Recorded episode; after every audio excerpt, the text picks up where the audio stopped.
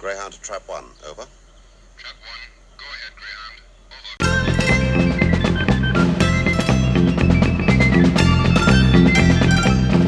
Over. Thank you very much for downloading the Trap One podcast. I'm Mark McManus. I'm delighted to welcome my co-host this week. It's Times champion author Chris McKeon. Hi, Chris. Hi, Mark. Good to see you again. Good to see you. Uh, so, how are you enjoying series, series eleven so far? Uh, you know, I. How, I'll ask you this: How honest do you want me to be? Uh, completely honest. Absolute honesty is that you know I, I, I'm treating. I didn't necessarily treat it this way when I when the series started. I won't try to ramble too much about this, but to give you a sense, a few years ago when Star Trek was rebooted under the you know the J.J. Abrams films, Yeah. I was very excited, and I uh, and I went to those into those films saying Star Trek needed new blood, it needed uh, a new vision, and I and I knew it was a different timeline, but I could accept that as different and separate to the original series, the original forms, which had all remarkably had been pretty much under a fairly unified vision. Gene Roddenberry and then people like Rick Berman and such. And so, for example, if you went had a time travel Star Trek episode in maybe Deep Space Nine or something, Voyager, if you went back to the Enterprise, it looked like the original Enterprise. They used the blueprints and everything. Mhm. Same thing with things like Star Trek Continues. If you've heard of those uh, uh, sci-fi series that were fan made, continuing the original series, I, I don't know much about Star Trek, I'm afraid, but I'll, uh, I'll Oh, take your word for it. oh, maybe hopefully you're well. It's it's fan fan people by name Vic Vic, Vic Mignogna. Mhm. Um, just a, a, a voice actor you in a lot of anime. Re, were doing Star Trek episodes, but they were very, very, very professionally done, using the blueprints and everything of the original sets. Um, the, and I mentioned that simply to say there was an an ethos to make it like it was, Mhm. visually at least, and, and tonally. But these Star Trek movies under J.J. Abrams, I felt okay. They can make whatever style they want, and and I will accept that because it needs to be new, and I think it'll be very exciting. Well, when I watched the first episode of that first film, it was undefinable why, but I, I fairly quickly felt underwhelmed and felt not very uh, pleased with it. I thought it was very well made.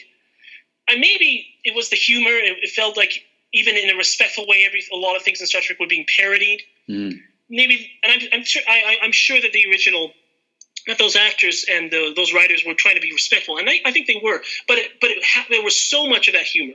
This is funny. Oh, that thing's funny. Oh, that original thing's funny. That I thought there was that. I didn't like that so much. I didn't like the villain. Didn't like the story. It was incomprehensible in certain ways, or at least I, I could figure it out. But I didn't know why the main villain was causing trouble. Mhm. I did, but then why some of the other things he did, I, I couldn't understand. Um, and then it just got worse. The second film, Star Trek Into Darkness, was I can't even now. I, I could I can tell you maybe in a nutshell what the first film was about of, of those series. I can't really tell you what the second film was, but I can't very easily say, oh, this is a synopsis because it was all over the place. It felt like two or three movies in one, and it changed the character of Khan. Now this is Star Trek. We're talking about Doctor Who, but then the third film, Star Trek Beyond, I just felt was very less offen- offensive, but less irritating than the others, but not very exciting. Mhm. And I felt that way also about Star, Star Wars, the, the sequels trilogy. I went into it thinking we need something new, and funny enough, J.J. Abrams again. I went into it thinking we need something new. I'm excited, and then I felt underwhelmed by Episode Seven because although there were a lot of fun callbacks to Episode Four, there were probably, and I think there's a general consensus amongst critics criticism about that episode, um, The Force Awakens, that it was too much. It felt like you could map Episode Four into Episode Seven. Um, and then but even so, I, I felt that episode seven undid the. I love the prequels, but I, understand people have problems with the prequel Star Wars. But the original trilogy, people tend to really, really love. Mhm. Uh, general consensus was it, it undoes all the sacrifice and heartache and then triumph of things like the original trilogy, especially Return of the Jedi. We could go into that. This is for a Star Wars podcast. We get into it, but the point is that I felt I couldn't understand what the story was. I can understand what the story was, but why?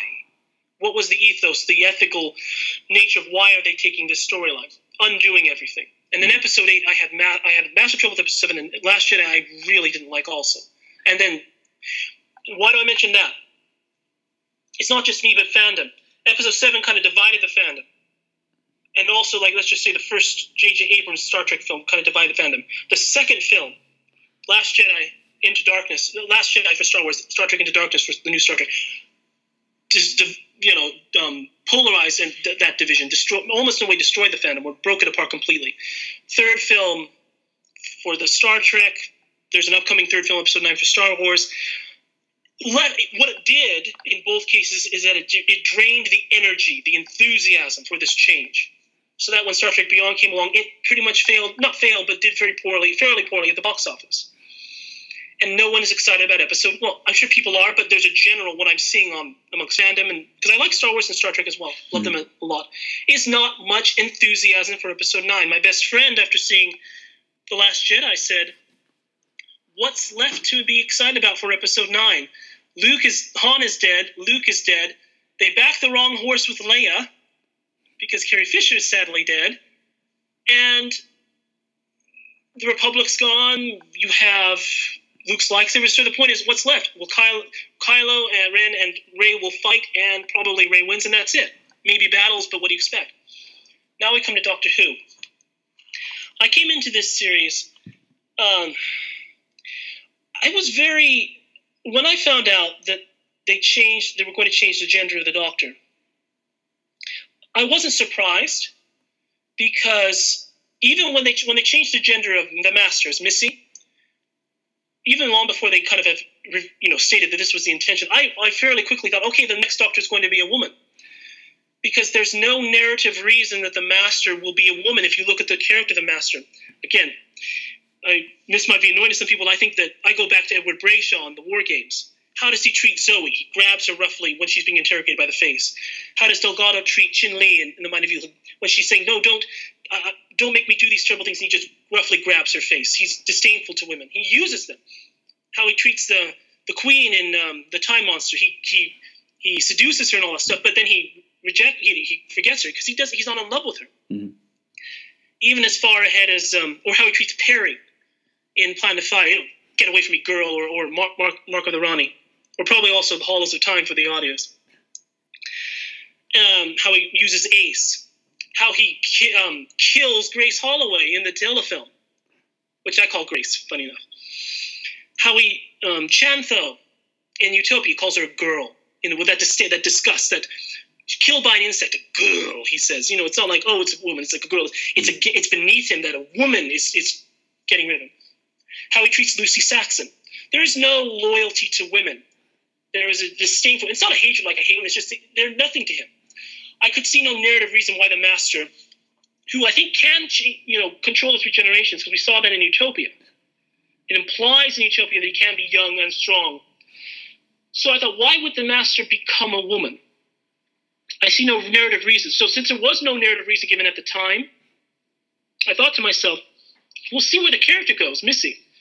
But I think the reason why they're doing this because they're prepping, because I'd already mentioned the Corsair a few couple of years earlier as possibly changing regenerations. Mm. My thought was, Missy, we'll see how she is. But I think they're doing it because they're prepping the audience for a female doctor, which is they've since revealed, Steven Moffat and others, that that is what, what it was to a certain extent. I have to then mention what I think about Missy, I think, because it, it certainly colors my view of what a female doctor was, or the idea of that a female master to me, since this was in a private conversation, I won't say who it was, but um, one of the Doctor Who uh, authors that I know, um, he and I discussed that, you know, right when it happened. And it's, you know, it seemed to be after Series 8, I'll ask him what he thinks Series 9, because he knows about the Master quite a bit, this particular author. And, um,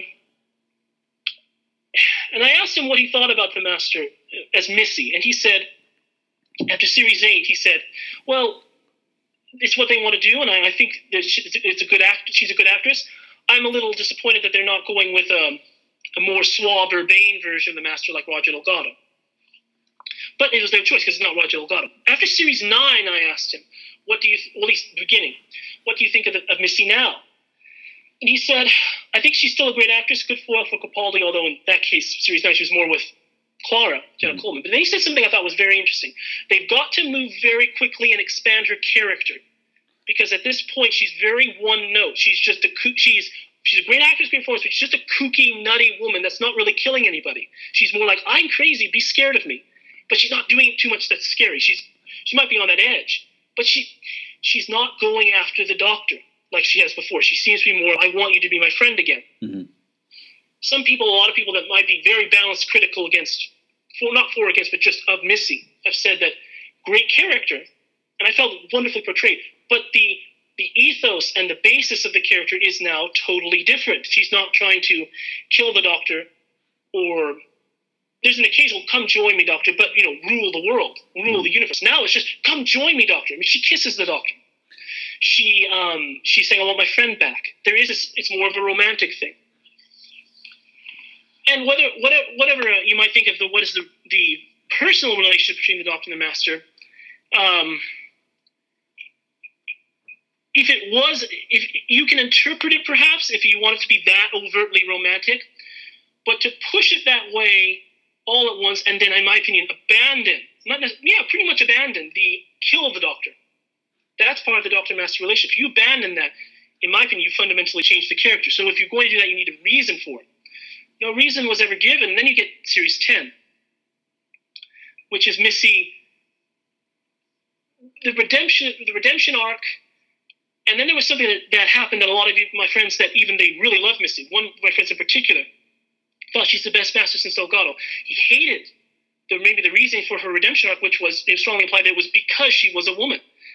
And you see that I was very glad they brought back John Simm because I like John Simm. But you have John Simm and and Michelle Gomez, their versions. When Capaldi's giving his great speech, but even before then in the Doctor Falls, when John Simm is making his views of Gomez known, he says, "Do you have empathy now?"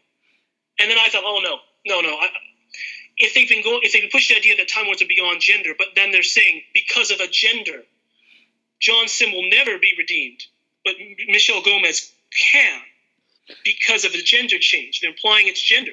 They outright say, "Is the future all female?" We can only hope. The Master, the Doctor, respectively, saying that. So I thought they're trying to do it both ways. They're trying to say we're, we're Time Lords, we're beyond that, we're not ma- male or female. But when they're trying to pu- come up with character motivations, it's coming down to gender. I wasn't very happy about that. I felt that that they cheapened the character of Missy by saying, "Well, look, we are trying to push this. We're preparing the audience, and we're saying character motivations are based on gender." So I worried at that point that I was a little worried, thinking, "What will be the, the reasons for a female doctor?"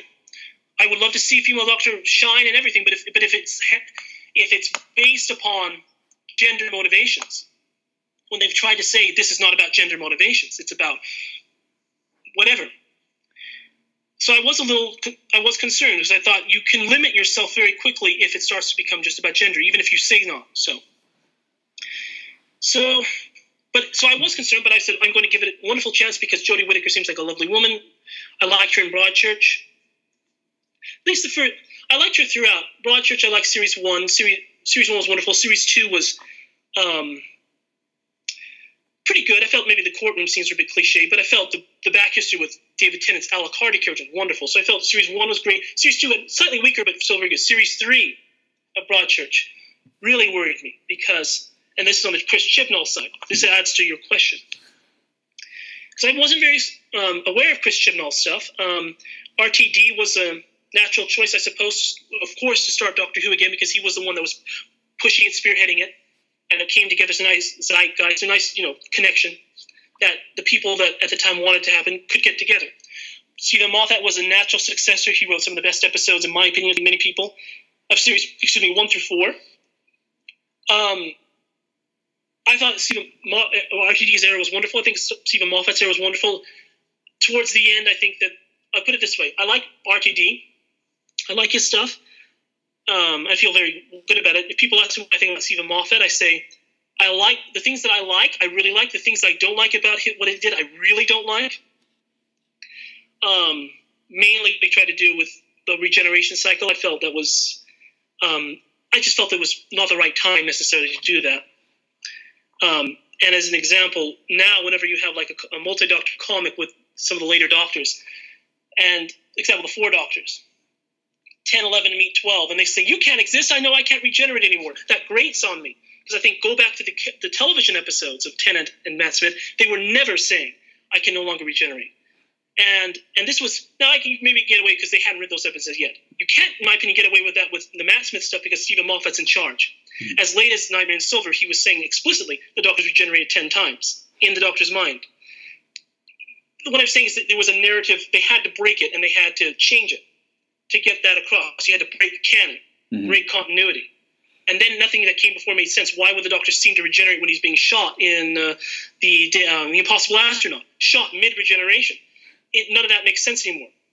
My personal theory is that yes, the Doctor still could regenerate. It's just that uh, the radiation from the time crack inhibited the regeneration, and he's lying because that's the easiest answer you give Clark. Now, of course, that's not the reason why Moffat did it, or the, the his reasoning, but I think it's the only thing that makes sense. Point is, I still like Steven Moffat stuff, but Chris Chibnall, I wasn't aware of his stuff.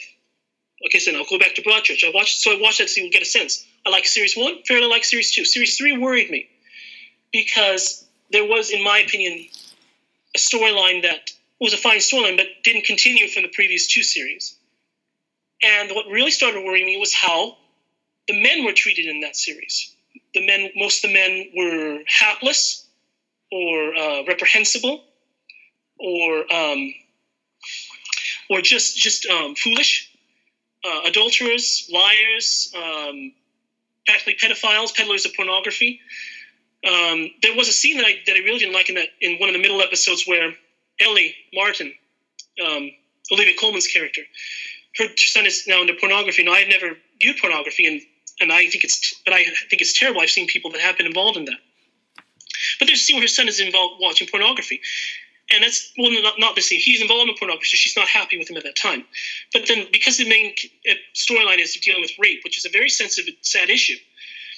But Ellie's father, who's recently a widow, a widower, is living with her now, and he makes a comment says, "Oh, everyone's been raped." And I think what he was maybe trying to get across is that everyone is making a, a, a crazy, salacious claim sometimes, and you have, and who knows who, who to trust. And then Ellie, very heavy-handedly, in my opinion, says what might be true. You know, you need to believe people and you and need to be compassionate people. But she says it in such a way that is very harsh and dismissive, and almost ignoring her father, ignoring this a male, but but but but of her father.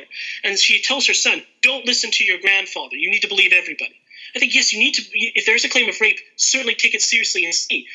But to the point of denigrating and destroying a very sad man, I felt was a very hard thing to do. There was also one other thing. This involves Jodie Whittaker's character, which was the Mark Latimer, the father of the son. If anyone's seen Broadchurch, all starts with the, uh, the, the murder of a young boy in series one, and her parents. And Jodie Whittaker plays this murdered son boy's uh, mother. And uh, I don't know the actor's name, but there's a man who, um, plays her husband and Mark and Beth Latimer are the characters' names. By the time you get to series three, through the course of it, they've dealt with their grief, but Mark Latimer is not dealing well with his grief. It's very sad. But he, but it just it reinforced to me that the women are dealing with these things very in a very strong way. The men are failing, and they're all failing. They are all failing. There's not a single man in that series that is, in my opinion, a good example. Every male is failing in that story, and that started to worry me. I thought, well, why? It's not that way. Like men fail, women fail, yes, but not everyone in one category fails, and everyone in one category succeeds. The Mark Latimer and Beth Latimer contrast was that Mark Latimer is still dreaming of his son. He still cannot move past the death of his son. And there's a scene fairly late in that series three where Mark Latimer is is breaking down, and he's and it's he's a fairly he's a not very sympathetic character even from the beginning, but he's very it's very sad to see a man broken over the loss of a child. And I've not had to deal with the loss of a child. I have no children. I'm not married. And thankfully, no one in my family has, has died that way. But I've known people that, that have lost children. It's a very sad situation, and they, and they come together. Not every uh, couple comes together, but how this series treated them, their breakup, was very disturbing to me because Mark Latimer in a scene says to Beth, "Don't you dream about Danny anymore? Don't you see him in, your dreams anymore?" And she's she's already called told him off, saying, "You, you know, you're weak. I can't deal with you. You have to you have to be stronger, and, and and you're wallowing in your grief." And I understood that. I didn't have a problem too much with that. Where I had a problem was when he says, Don't you see Danny anymore? And as she's walking away from him, and in a rather disgusted tone says, No. But it wasn't like, No, I don't. Because I ha-, she didn't say, No, I don't, because I moved on and I will always carry memories. More like, No, I don't remember him anymore. I don't remember him in my dreams anymore. And that really disturbed me. That and one other scene, which was, which I felt was a very heavy handed moment, in my opinion, which I don't think was a very realistic di- line of dialogue, which was when they're Hardy and um, David Tennant's character and Olivia Colman's character are, are talking and doing an interview with someone. I think it was the rape victim. I've only seen it once, but um, at the end of it, uh, Alec Hardy leaves. David Tennant's character le- is walking down the steps out of this their little mobile home, whatever you call it in, in England. But um, he says, "You know what, Ma- um, Miller, her character, Olivia Colman's character. Do you know what I hate most about this uh, case? It makes me ashamed to be a man." And I that struck me very hard because I try to be a gentleman. I, I want to be a gentleman, and I want to be kind, and I want to be very kind to women. But I never destroy my own gender, my own nature as a man. Because if I say to myself, I'm ashamed to be a man, then what am I? I can't escape. Um, I am a male. I, I, I am a male. I identify myself as a male. Um, if I say I'm ashamed to be a male, where do I go? I can't escape to anywhere else because I'm not a female. Mhm. And, I, and I say this not to denigrate anybody that, that identifies as a female if they're biologically male or such, or, or has a different view of a gender. But in my case, I am a man. I, do, I don't identify as a woman. When I see characters like that who are not abandoning being a male, but saying I'm ashamed to be a male, and that that's a statement. And if you as a viewer are supposed to connect to the character and the audience, that left me not only disconnected, but uh, abandoned in a way, devastated. Thought, Where can I go in this drama? I cannot be. I'm not going to be a woman. And I and if I if I'm supposed to say yes, I'm ashamed connect in that moment. I'm ashamed to be a man. I can't go anywhere because I am not ashamed to be a man. I feel the same way when men that I know that might be trying to be empathetic to women, if they've had a problem with a man, if their way of, of empathizing with them saying, "Oh yes, well, men are stupid," I think no, men are not stupid. A man can make a mistake. A man can make a can cause a problem. So can a woman. But if we're talking about men, a man can make a mistake. Men are not stupid. Men are not mistakes, in my opinion. A gender is not a mistake. Same thing for women. I say that because my worry and concern then was going into it was this is Chibnall's immediate work before Series 11. Mhm. And it's treating men fairly, very poorly. Um, for the sake maybe of drama, but it's treating them very, very, very badly. So I was a little concerned about that. I thought, how is he going to treat men in this series? How, and you think, well, and, and I didn't want to be simple about it, but I thought it seems to be a fairly simple view of how men are being treated. Will that be in Doctor Who? Now that wasn't my only issue, but I thought, well, we'll see. We will see. Let's watch the series. The very first episode left me fairly um, unaffected in a weird way. I felt it was fairly average because um, this is the hard part. I've watched these episodes recently, but it's a little hard to remember what was happening because I can. I've watched Doctor Who my whole life. Um, people my age or, such, very young people, maybe most of them that I know, and taking account, I'm also an American, and so it's not on BBC. But I've wa- I've had the privilege to watch Doctor Who my whole life, and so I can remember these episodes, and I can remember what happens and their characters, their motivations and such. Um, I growing up in school, I was uh, one of the I was the only kid in America, in California, that was telling kids about Doctor Who. And um, as a look, to put it in perspective, as a very, very, very young, I remember watching. And this is kind of funny watching you, and because you, remind you, you look very much like Paul McGann. Very young, as a very young person, it's a compliment. I can it, remember a, watching. I would say for anybody listening, that is a, that is a massive compliment, and I, I don't uh, I don't think I do look anything like Paul McGann. But go on. I think you do. I remember watching as a remember when the series when I first started watching the series. Remember, as I said before, context on PBS. They watched all the episodes at once, but they're after the series had ended. But I've watched Doctor Who my whole life because I was very young then, and the series had already ended. And I was able to watch the whole series, or almost all of it, all at once. So it's just a couple years, a year or so later, suddenly there's the telefilm when I'm very young. That's my first live Doctor Who episode was the telefilm with Paul McGann. I cannot describe to you how I felt that night, seeing that, you know, hearing the theme song and seeing the words Doctor Who on there and thinking, this is the next episode. There was no Brigadier, I would have loved to see him there. No Cybermen, no Daleks, they were mentioned, but gold dust, so you know what that is.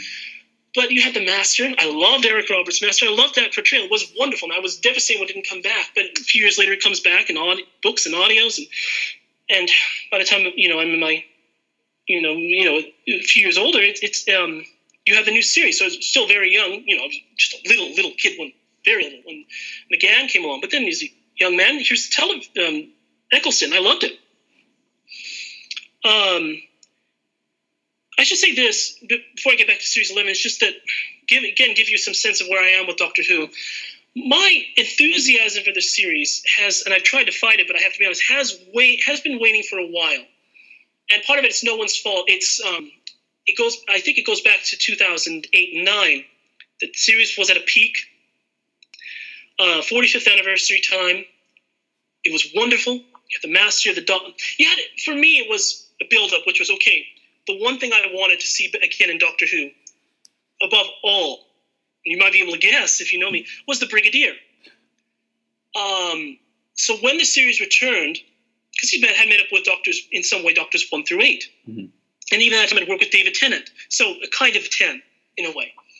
In the audios, he worked with him several times in the audios, more than many of the other doctors in the 80s. But um, so we have that. But um, series one gave us the Daleks, series two gave us the Cybermen. I was sad that Christopher Eccleston left and never met the Brigadier, but I thought, well, not much you can do there. But I thought David Tennant can. Mhm. Series two gave us the Cybermen. Series three gave us the Macra and the Master. Series four gave us Davros um, and Sontarans.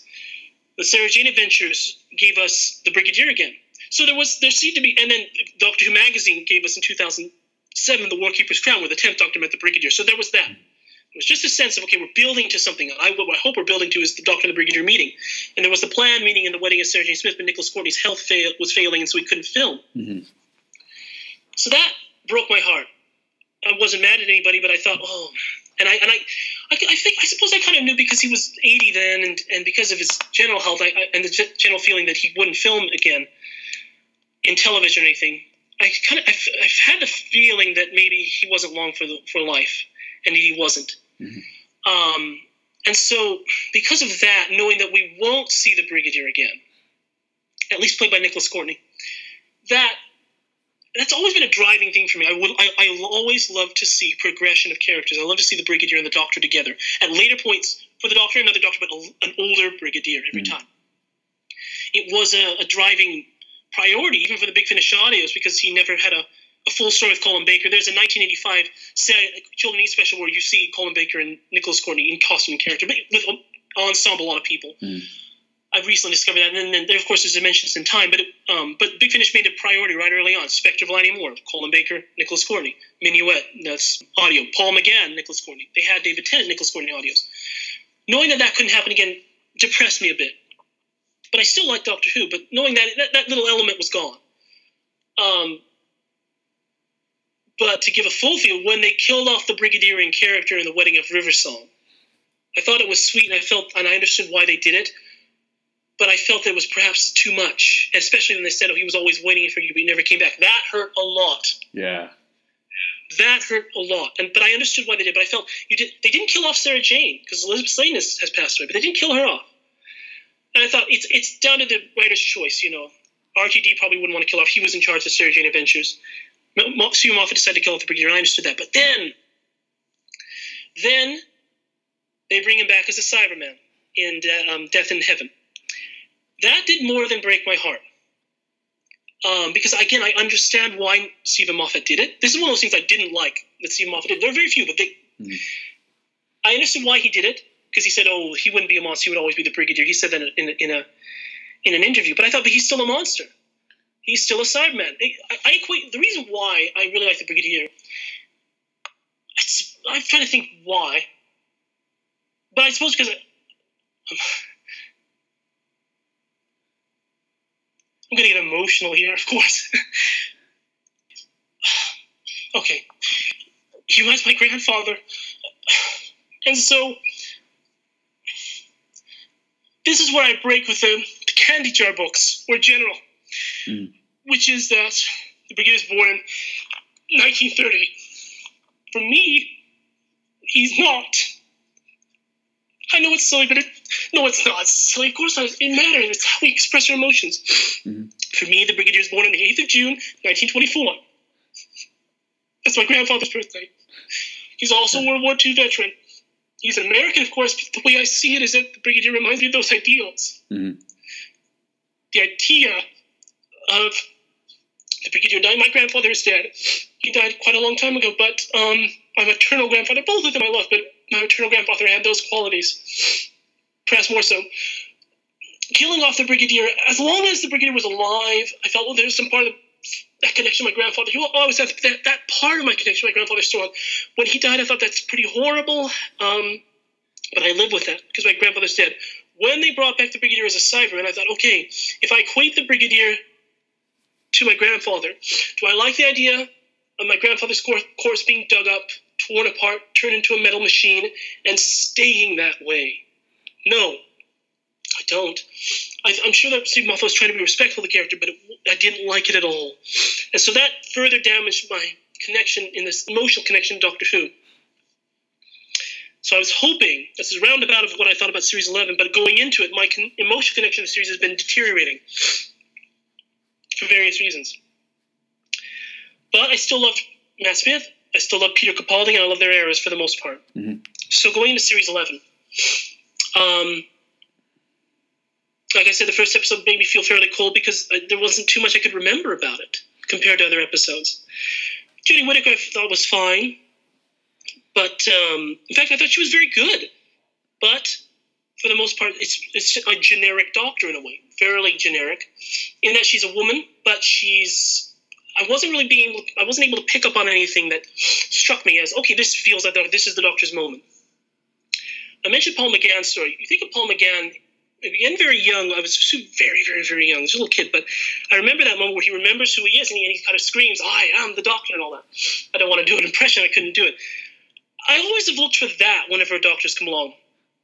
There's that for Paul McGann. There's "I'm the Doctor," by the way. So, um, "Run for your life," says um, Christopher Eccleston. What does David Tennant say? Oh, I don't know, but he comes out of the TARDIS, you know, screaming, "I don't know what kind of man I am." That's what kind of man I am. I'm no second chances and such. Matt Smith, I'm the Doctor. Basically, run that scene with the. Uh, oh, I can't remember their name. The Z- Z- Zeranti or whatever they're were called. Ah, yeah, I can't, I can't think of it either. Yeah. That's all right. And Peter, um, Peter Capaldi, what was his moment? Oh, you know, I'd have to look that up. I think it was well, he had several because he was very, very powerful performance. But I think it was uh, where, where you know, essentially, am I a good man? That was it. Am. I a good man? To, to, but I, am but I, but I, and then of course the industries. I am a, I'm a madman in a box. Jodie Whittaker's statement was something like, "This is who I am. I'm the Doctor," and, and I, with about that much, what I just said, about that much emphasis, almost like it was a given. I thought, okay, that's fine. Um, we'll, but but then let's see what her character's like. It's a new ethos again, tie it back to you know, it's a new style. Ghost Monument, fairly for me, fairly uneventful episode. Um, in that a lot's happening, a lot's being said could happen. Don't go in that water, it could destroy you, but we never see what happens if you go in the water. We're being told all the problems. Um, the robots that miss, sniper robots. Um, the two side characters. One thing I started to notice is all these not necessarily villains, but these characters are kind of bad guys. There's Tim Shaw. Tim Shaw from the first episode, but he's kind of pushed away, literally pushed off the scaffolding. Art, Art, Art Malik's character was there but never touched, literally. And then the end's like, "Aren't you going to say something about to put them on the way?" He's like, "No," and he just left. Mhm. No one told him off. He's kind of a jerk, but he's just allowed to be a jerk, which you can. But it's not like the Doctor usually to just let something pass. The Rose episode, you know, I'm an, as an American, I'm I'm much more aware of, you know, because it's in my, my country, the civil rights movement and such, and so that portrayal, I suppose, in a certain ways, I don't want to say impressed me, but didn't surprise me or, or anything because it was. I've seen many, many, many other inter- dramatic interpretations. I'm much more immersed in that. I, but I, again, I didn't like, and this started to worry me. I didn't like necessarily how every single Caucasian person was treated like a thug or a villain. Um, again, you can have people that do things and cultures that do uh, things, but then you can't forget the individual and how they might act in a situation. Would they deal with racism in a certain way? And I and I was disappointed that no single white person was shown to resist it or say no, this is wrong, except Graham. Mhm. But he's from our time. And I didn't like the then then the, then the villain. I felt the villain was frankly kind of pointless and almost insulting. It's just a villain who says, "Oh, this is telling Ryan, you're getting above yourself. This is where you your people need to be put in your place. I think, well, then why do you care? Who are you and why do you care? What is you might be able to say, well, racism is is they're trying to show that racism is silly. Racism is not silly. Racism is not pointless. It exists, and there are reasons why it have it, and maybe terrible reasons, but they exist. To say simply, "Oh, he's just a racist," well, then then it's not even a person. And then why is he there if they're character if he's a character? And again, just a villain that's pushed away, sent back to his own time. It was by that point some of my friends were saying, "Well, I bet all these villains are going to come back at the end of the series because they're just being pushed away. Maybe they'll tie together." I thought, I don't know. I don't know if they're going to come back or not because they are just being summar- summarily sent away. I'm not sure if there's a payoff for them. They may simply be there. Um, again, with Rosa, I can understand if it, ma- it matters because at the end of the episode they say she Rosa Parks changed the universe, but the way they say she changed the universe is that there was an asteroid named after her. Had they shown Krasko's world and saying maybe and because of this on these this planet there was this uprising, this planet they heard of this, mm-hmm. somehow the, maybe the radio signals left the, the world and they inspired the people. There's no mention of that. It's simply what it does on Earth in the 20th century, which is important. But when they say it changed the universe because look, there's an asteroid named after, her, I thought that doesn't impress me with the villain. I still don't. That doesn't impress me either because people, anyone can have be named after an asteroid. What does that? It's just a lump of rock. How mm-hmm. does that affect why this story was happening? How does that affect Krasko? So I was very disappointed with that. Arachnids in the UK. I guess I might as well just give you my overall summary of, the, of each episode because there were so few. I felt that was a bit of a nadir too because it, that was the first time I felt the, this story was just sprawling. It felt like the Green Death a little bit with the uh, the, um, the, the the waste and and the mutated creatures and the larger things, but they weren't given any intelligence. They were just simply large spiders. It was a bit scary, but then there were some plot holes. I thought unless um, Yaz's mother it, it somehow knows Graham, uh, I don't. There's a spider in his house. So what's that spider doing there? It means okay, it's a widespread problem, but then it's forgotten. It allows Graham to, who was saying, "I'm going to leave."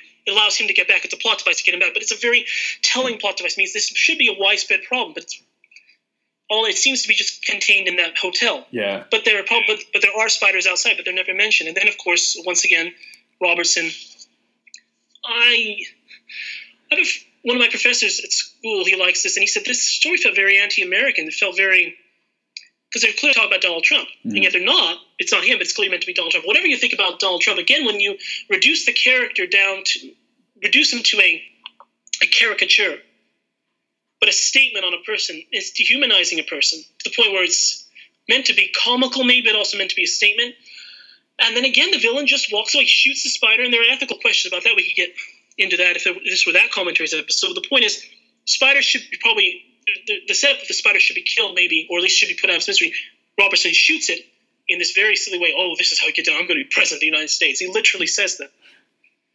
Um, when in reality, someone said because he's in England, he would probably be prosecuted for having an illegal firearm and all these other health Yeah. code violations. He, but and yet he just walks away, and he does something that the doctor probably would have done anyway. Well, not kill in such a terrible way, but probably would have killed the spider anyway. The doctor just lets him go.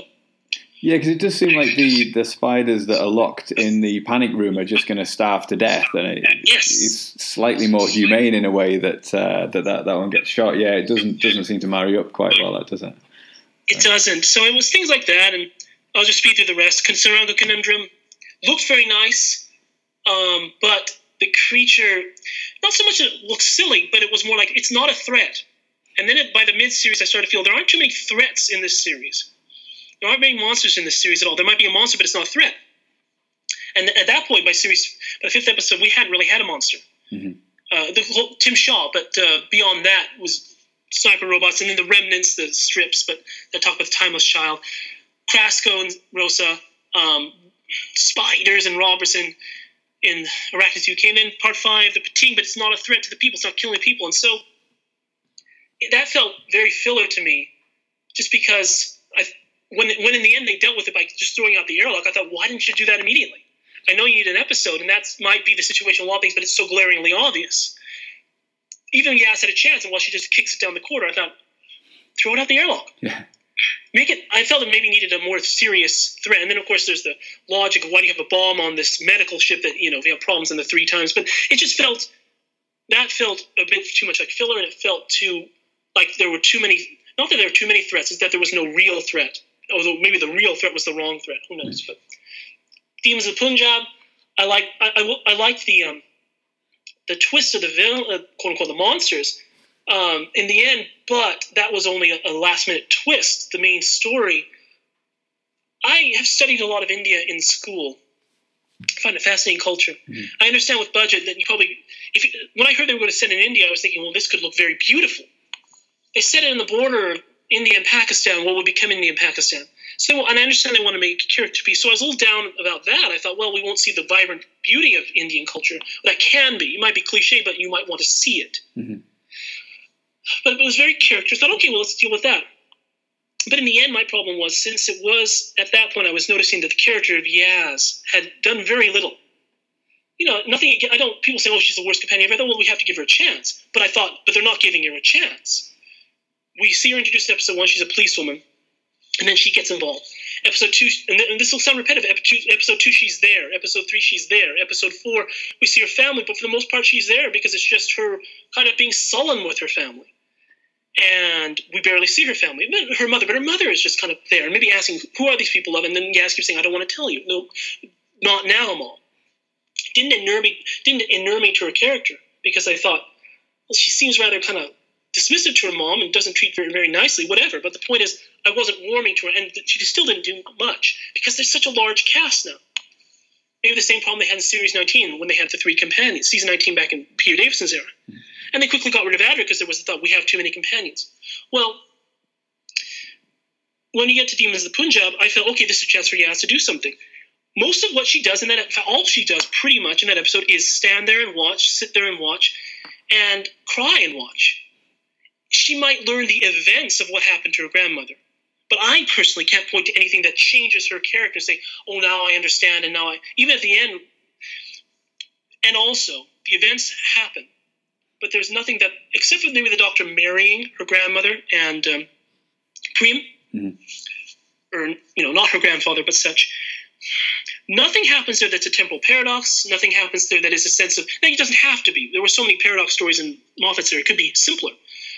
But if you have a story like that, I, I feel that you have to have sense of stakes. Like, okay, if the doctor's not here, then Yaz's family will die or something. Um, the feeling of why is the doctor? It's not just something as an observer, because that just makes her a time lord. I observe it. I don't do anything. I'm here to make a difference. Unless I'm missing something, the doctor makes no difference in that story. Yaz's grandmother and her mother escape anyway. They were going to go to Sheffield anyway. They were going to. She was going to get married to this guy, but he was going to die anyway. And so I felt like, okay, it's not a terrible idea to see these things, but I see no reason why the doctor's there, except Yaz wants to be there. But does she grow? At the very end of the episode, where she, whatever time frame that is, it's unclear, if it's before or after. I think it's before, but when her grandmother says, Do you want to know my story now? And Yaz says, No, that's okay. It's your story. I thought, then what was the point of the episode? I'm sure there was, but it, for me, from the perspective of Yaz, where I felt she needed growth, I felt there was no growth. There was a missed opportunity.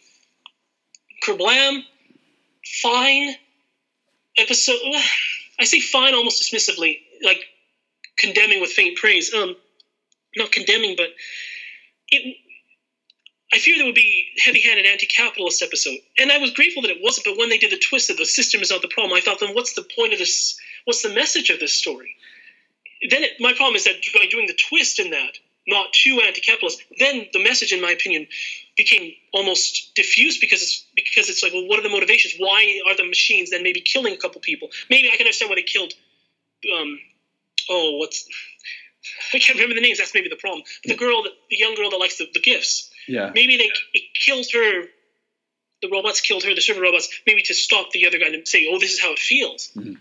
But then, why was the other, the earlier, the, the father who was trying to help his daughter, why was he killed? Because it seems that a server a robot tries to kill him. Um, it by doing that twist, the motivations went out the window for me because I thought I don't know what's happening now. I don't know what the motivations are. Um, if it were slightly cleaner, maybe, and then in the end, maybe not anti-capitalist. You can have whatever message you want, but if it's heavy-handed, then it starts to bother me. I think, well, then make it a story instead of a, a message. But then in the end, um, even though the, the the terrorist kid is killed, his demands are still. Oh, everyone's going to get a job, and I thought, well, it might have been if you were doing a twist, it might have been maybe a more of a message had had they done business as usual and maybe a small change. But instead, oh, everyone gets a job. And I thought, oh, it's easy. Mhm. Last couple episodes, let's see what was next. Uh, Kerblam and then the Witchfinders. Fair, you know.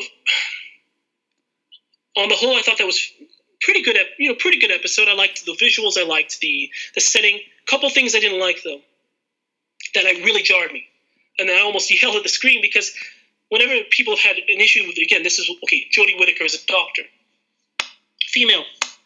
Their idea has been, oh, she's not a male or female. She's a Time Lord with two hearts. But in that episode, Jodie Whittaker embraces or identifies as a woman.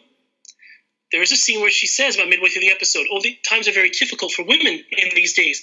And she had she said, "Women are having trouble. They're having trouble," and then saying like, "Oh yeah, it's bad, but aren't you a woman? Oh, I'm an alien. I'm a Telma." She says, "We are treated badly. We have. If we're not, if this isn't happening to us, this is you know we are having to this." And I actually almost yelled, "We? Who's we? Who are you? Aren't you?" And I and I didn't like that because if there's a gender change and there's no there was no narrative real reason for it it was just simply it's been attached oh they can change. But that is a recent addition to the series whether you notice it or not. It's retroactively being done now. But it's recent. And a narrative change why would the doctor become a woman? Maybe there is no real reason. It just happened. But i thought if there is no real reason then don't make it an issue. Now, they, to their credit they haven't really mentioned that too much but they did there. And i didn't like that because i thought well now the doctor is the doctor now a woman? Is she identifying as a woman, and will she identify with women's situations beyond what the doctor usually does, which is a plight and the, and and a helper and a rescuer for the for the people in difficult situations? But is she now identifying as that? And then the other main, so that was something. The other main thing was the Morax, which was to this point no real monsters. We get a monster in the last literal five minutes of the episode. I thought there were only five minutes to deal with this, and it, you spend a minute where rants and raves and says, "I'm going to destroy the world," or whatever, and then they get rid of it. You couldn't develop it. it what we finally get a, a, a monster, and it's a raving lunatic, and that's all it is. Finally, episode nine uh, takes you away. Very strange episode to me, just because. Even now, I'm not quite sure how to pinpoint it. There were some neat things. I don't so much have a problem with the people have a problem with the frog. It's not so much the frog for me couple things maybe in that it's I don't like how they dealt with the single father. Um, the doctor seemed to show more kind of animus or passion, you know, negativity, almost hate, not quite hatred, but disdain for him than maybe some of the monsters. When he is probably going through a lot of problems, this harkens back to maybe how I felt the ethos of how Chibnall was treating. He didn't write that episode, but he certainly is vetting it and, and allowing it, of how he treated men in Broadchurch. And there's this general feeling, even in episode one, Graham said, "Oh, I'm." There's a feeling that he's a coward. When his wife Grace dies, says, "What are her final words, Jim? Don't be scared without me."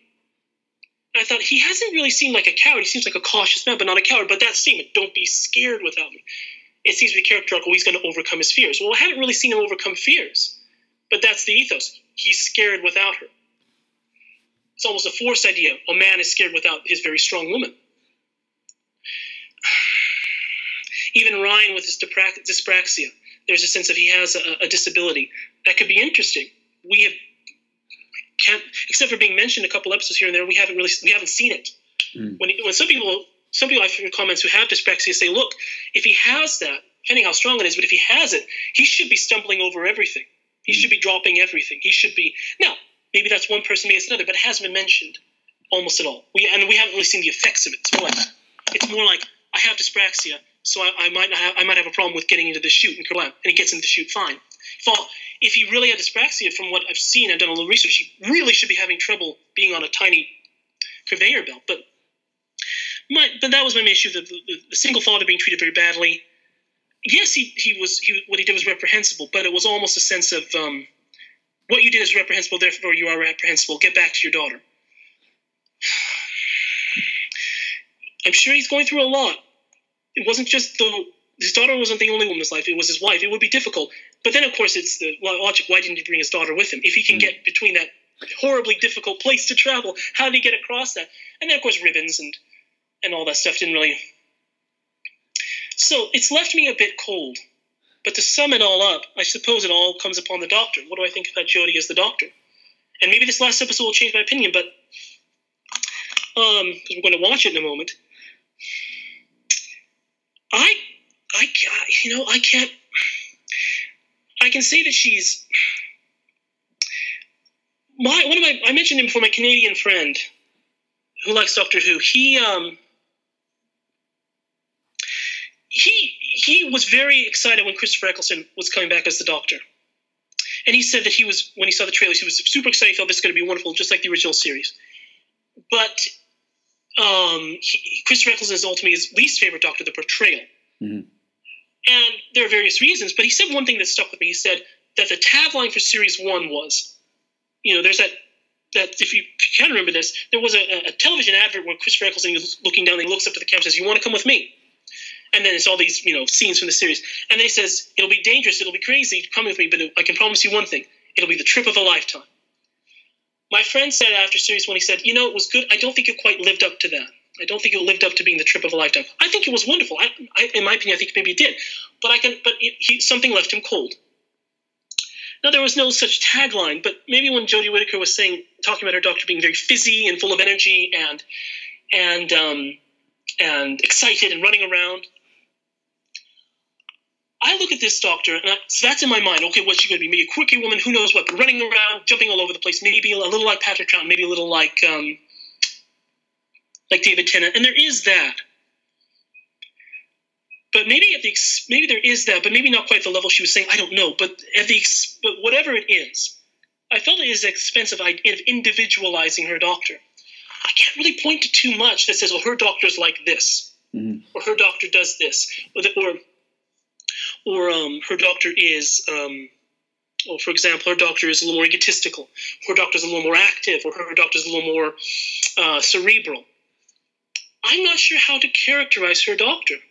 So I, I, I wish I could say, oh, I can't. I wish I could say I really love her, or I really hate her, because that way I can have an opinion saying, I'm not even in the middle. I am outside of the range because I can't really pinpoint who this doctor is because in many of the episodes she hasn't done much. Demons of the Punjab is probably one of the best examples. Simply, uh, we are here and we can't get involved, and they really don't. She gets a little bit involved with the witch finders, maybe saving that one woman, but after all, it's funny even there. It's like she, someone did a little time clock when she swims across the river to save the granny character. It's about ten seconds, and the granny character is already drowned. Yeah. So whether or not that's that's not against her performance, the point is maybe the inconsistencies, but the doctor's always inconsistent, I suppose. But there is just this general sense, for me at least, I suppose it is, maybe there's one thing I can point to, and some people have, is that when there's a villain, maybe not even a villain, we haven't had too many vi- really villains, but almost in every situation. If there's a villainous thing or something that you would expect the doctor, by our personal experiences with the character, would object, or she says she objects. If the villain does something, or the or the antagonist does something, the antagonist walks away, and the doctor said almost nothing, if anything. Even before I watched The Witchfinder, someone said, "Oh, she really gets a King James' face because of something," and I thought, "Okay, maybe she'll really get." No, she just takes the torch away from him. Says after he burns them, the main Morax queen says, "No more witch hunting." And and um and then someone saying, "Well, she's being a jerk to him." At the very end, all it is is maybe she's a little cold to him, a little you know dismissive. But there's been almost no. It's been a very even keeled doctor. And because she's even keeled in her first few episodes, all her first nine, we'll see with the tenth. Because she's fairly even keeled, and because she's, some people say she's portrayed differently in every episode. Maybe. The point is, and well, I don't want to keep talking about it because we when you want to watch the episode, but I, I, I guess maybe you could tell me I'm trying to find something to say about her. I'm trying because I've watched all the episodes. I'm trying to say, well, she is like this. The first episode had her make the sonic screwdriver, and she was doing the engineering stuff. We haven't seen that since. She just uses the sonic screwdriver, and it's usually, oh my gosh, this is all over the place. I can't tell anything about. Well, well I can point to one thing. that I think maybe that is worrying me is that she seems rather weak. I'm not necessarily saying weak in well, maybe there's a weakness character, but a weakness in um, in position in, in, in, her, in her in her presence. In that, um, not oh she's annoying, no, but well, who is she? Who is this person who's just entered the room? Oh, it's the doctor. It's the man in the striped suit, it's the man with the bow tie, and I'm talking about Master of the or it's the man with the with the crumpled frock coat, or it's the man with the frills, the man with the scarf, and not the clothing, but you notice him. Her clothing is a bit interesting, but the but when she enters the room, I don't feel like the focus is goes to Jodie. I don't feel, and that's not her necessarily. That might be the director, the ethos. Oh, it's a, what they say in Witchfinders. Witchfinders, the flat team structure. This may be a problem with the fact that we have four main characters. Yaz, I think, has had no character development, or very little. There's Ryan and Graham, they have a little. Ryan has a little more, but it's in connection, it's dependent upon Graham. Graham, I think, has had the most character development. Graham, I think, is the strongest character. I really enjoy and their performances are fine. They're good. But there's not much given to I think Mandip Gill is being wasted in the role. She's got very little to do. I think it would be in- interesting when they have gone back to Earth if maybe someone says, "Hey, you've been gone from your job for a week. We're firing you," and then you could have a deal with that. But there's no there are no consequences yet. But there a season without consequences. At least they gave that to like Tegan back in season 19. That's what she's. I need to get back. I, I get it. Yaz wants something else, but I don't quite know what she wants. That's more. Even when she's her father says to her, "You're a policewoman," she's I'm a police officer. That's showing a disdain, but that might be showing disdain to her father but who seems like a nice man and is trying to compliment her. So it didn't help me with her character liking her, but it was a sense of what does she want? Why is she traveling with the doctor? Maybe that's a little bit too. I don't know quite why these people are traveling with the doctor. It's more like, oh, I have nothing here. Well, Graham, yes, I understand him.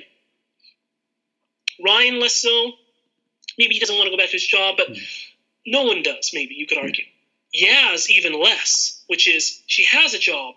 It's a fairly good job, except for maybe a little, oh yeah, you want to do something else. Well, maybe she's on her first day on the job, so why would a person give her a big assignment to do if it's early on? Because remember, she's only 19. Yeah. So she's on a long-term police officer. I guess long story short, I don't know who these characters are too much. Graham, yes, more so. But because he's got two other companions and the doctor, less screen time. It's almost like, okay, we're now we're on. This is the Graham scene. This is the Yaz scene. This is the Graham Ryan. And that's the problem perhaps with Graham. I would love to see more character, but he's always paired up with Ryan. In fact, I'm not even sure if he's ever really been pa- paired up, except for maybe a brief scene in Demons of the Punjab with Yaz. Mm. I'd like to see if, if you're going to do pairings, I'd like to see a change up. It's usually granddad with the grandson. Fine, but but I'd like to see more. I'd like to see something different. Mhm. But that maybe is devolving upon the doctor, which is giving her very little screen time for a first year doctor who's a woman. And therefore, it is different. Whether you whether you think it's a matters or not to the character, this is a female in the real world. This is a female doctor. Um, I don't really have a again to reiterate if anyone's wondering. I always expected that the thirteenth Doctor would probably be a woman, different somehow from the previous twelve, assuming they were by the time we got to Peter Capaldi. No, that wasn't oh me saying oh she has to be a woman. It was just I expect that she will be because the thirteenth, and maybe in a way she should be because the thirteenth Doctor should be different. I'm still in the, of the opinion that there are thirteen Doctors. That might sound dismissive to John Hurt's Doctor. Wonderful performance, but if you see even now, his Doctor is almost due not to ignominy, no, but maybe ignorance, because how often do you see him in a calendar? How and with his death, you're not going to see him in audios anymore. There may be a sense of how can we replace or recast John Hurt? Rightfully so. His Doctor will be never forgotten, but will be always underused. Mhm. And by nature the fact that he has, doesn't have a number, it may make sense in a linear storytelling.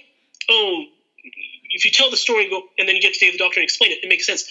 But if you explain to a kid, okay, here's the War Doctor. Well, what number is he? He doesn't because blah blah blah, and he came out. Then a little kid might say, I'm going to ignore him. That makes no sense. It's too complicated. That may be the sad plight of the, the War Doctor, which is he will be considered too. Yes, um, because even now, oh, when they say how many doctors have played, oh, 12 doctors. Hmm. In interviews and such, 12 men have played the Doctor. And they might be right in saying that. Because at the end of the day, John Hurt, as good as he was, was a one off guest star Doctor, which I don't think you should do. So, and the Metacrisis stuff I thought was ridiculous. The point is, I think there should be only 13 Doctors. And so, for me, although it might be hard, this is nothing nothing about Jodie. It's just I've always felt that once you get whenever the thirteenth Doctor goes, that's it for me with Doctor Who. Because anything more, because that was the ethos, and I like the sense of completion. Hmm. Um, I might change my mind because I don't want to dismiss any other actor who will come forward, but but I am concerned. Let's just say now with this Doctor, simply because I cannot feel like I've latched on to anything yet but then we've had nine episodes, and I hope something will come in the tenth. But I can't say, okay, this is the doctor's like this. I, for the first time, I say, oh, I can't. It's a woman. That's all I can say. Not that's not all I can say, but that's the first thing that's coming to mind. It's a female doctor. Well, what is she like?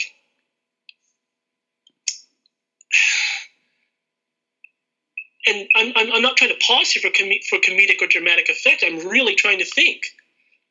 I can say that she's. Ah, oh man, I don't know. I want to say that she's scientific, but she's relying on that sonic screwdriver a lot. And half the time, again, Demons of Punjab or or um, couple of, or or the pting. It wasn't. Oh, I examined the pting. She loses the screwdriver. It's like, well, let's look at the the um, computer banks, which I think only had, had cameo Easter egg images of like Daleks and Cybermen and Zygons, which is nice. But um, there's that.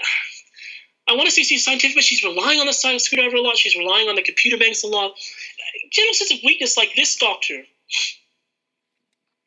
I've always had the sense, and I, I'll finish up with this because I, we need to get to the commentary. I have always been of the opinion that, that Time Lords are um, the ultimate creature in the universe, and I'll see this as a maybe like okay, I mentioned before, like things like Guardians or things like that, Guardians, Eternals, all that.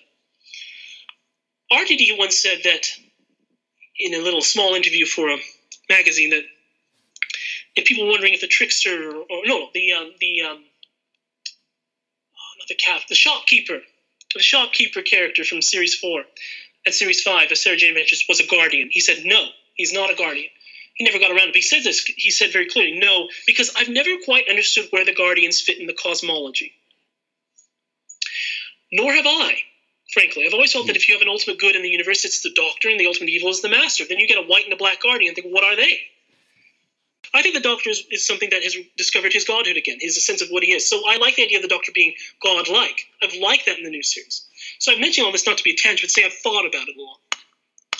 This 13th Doctor, um, I have no trouble if you want to humanize the Doctor in the sense of, you know, make it more relatable or sense of stakes or danger. Because these episodes have had not terribly high stakes, and there have not been these world shattering events, you've humanized the Doctor to such an extent. I feel she's so humanized. She's often saying, "Oh, I'm stupid." I think it was Demons of Punjab. So I'm, I'm stupid. I don't.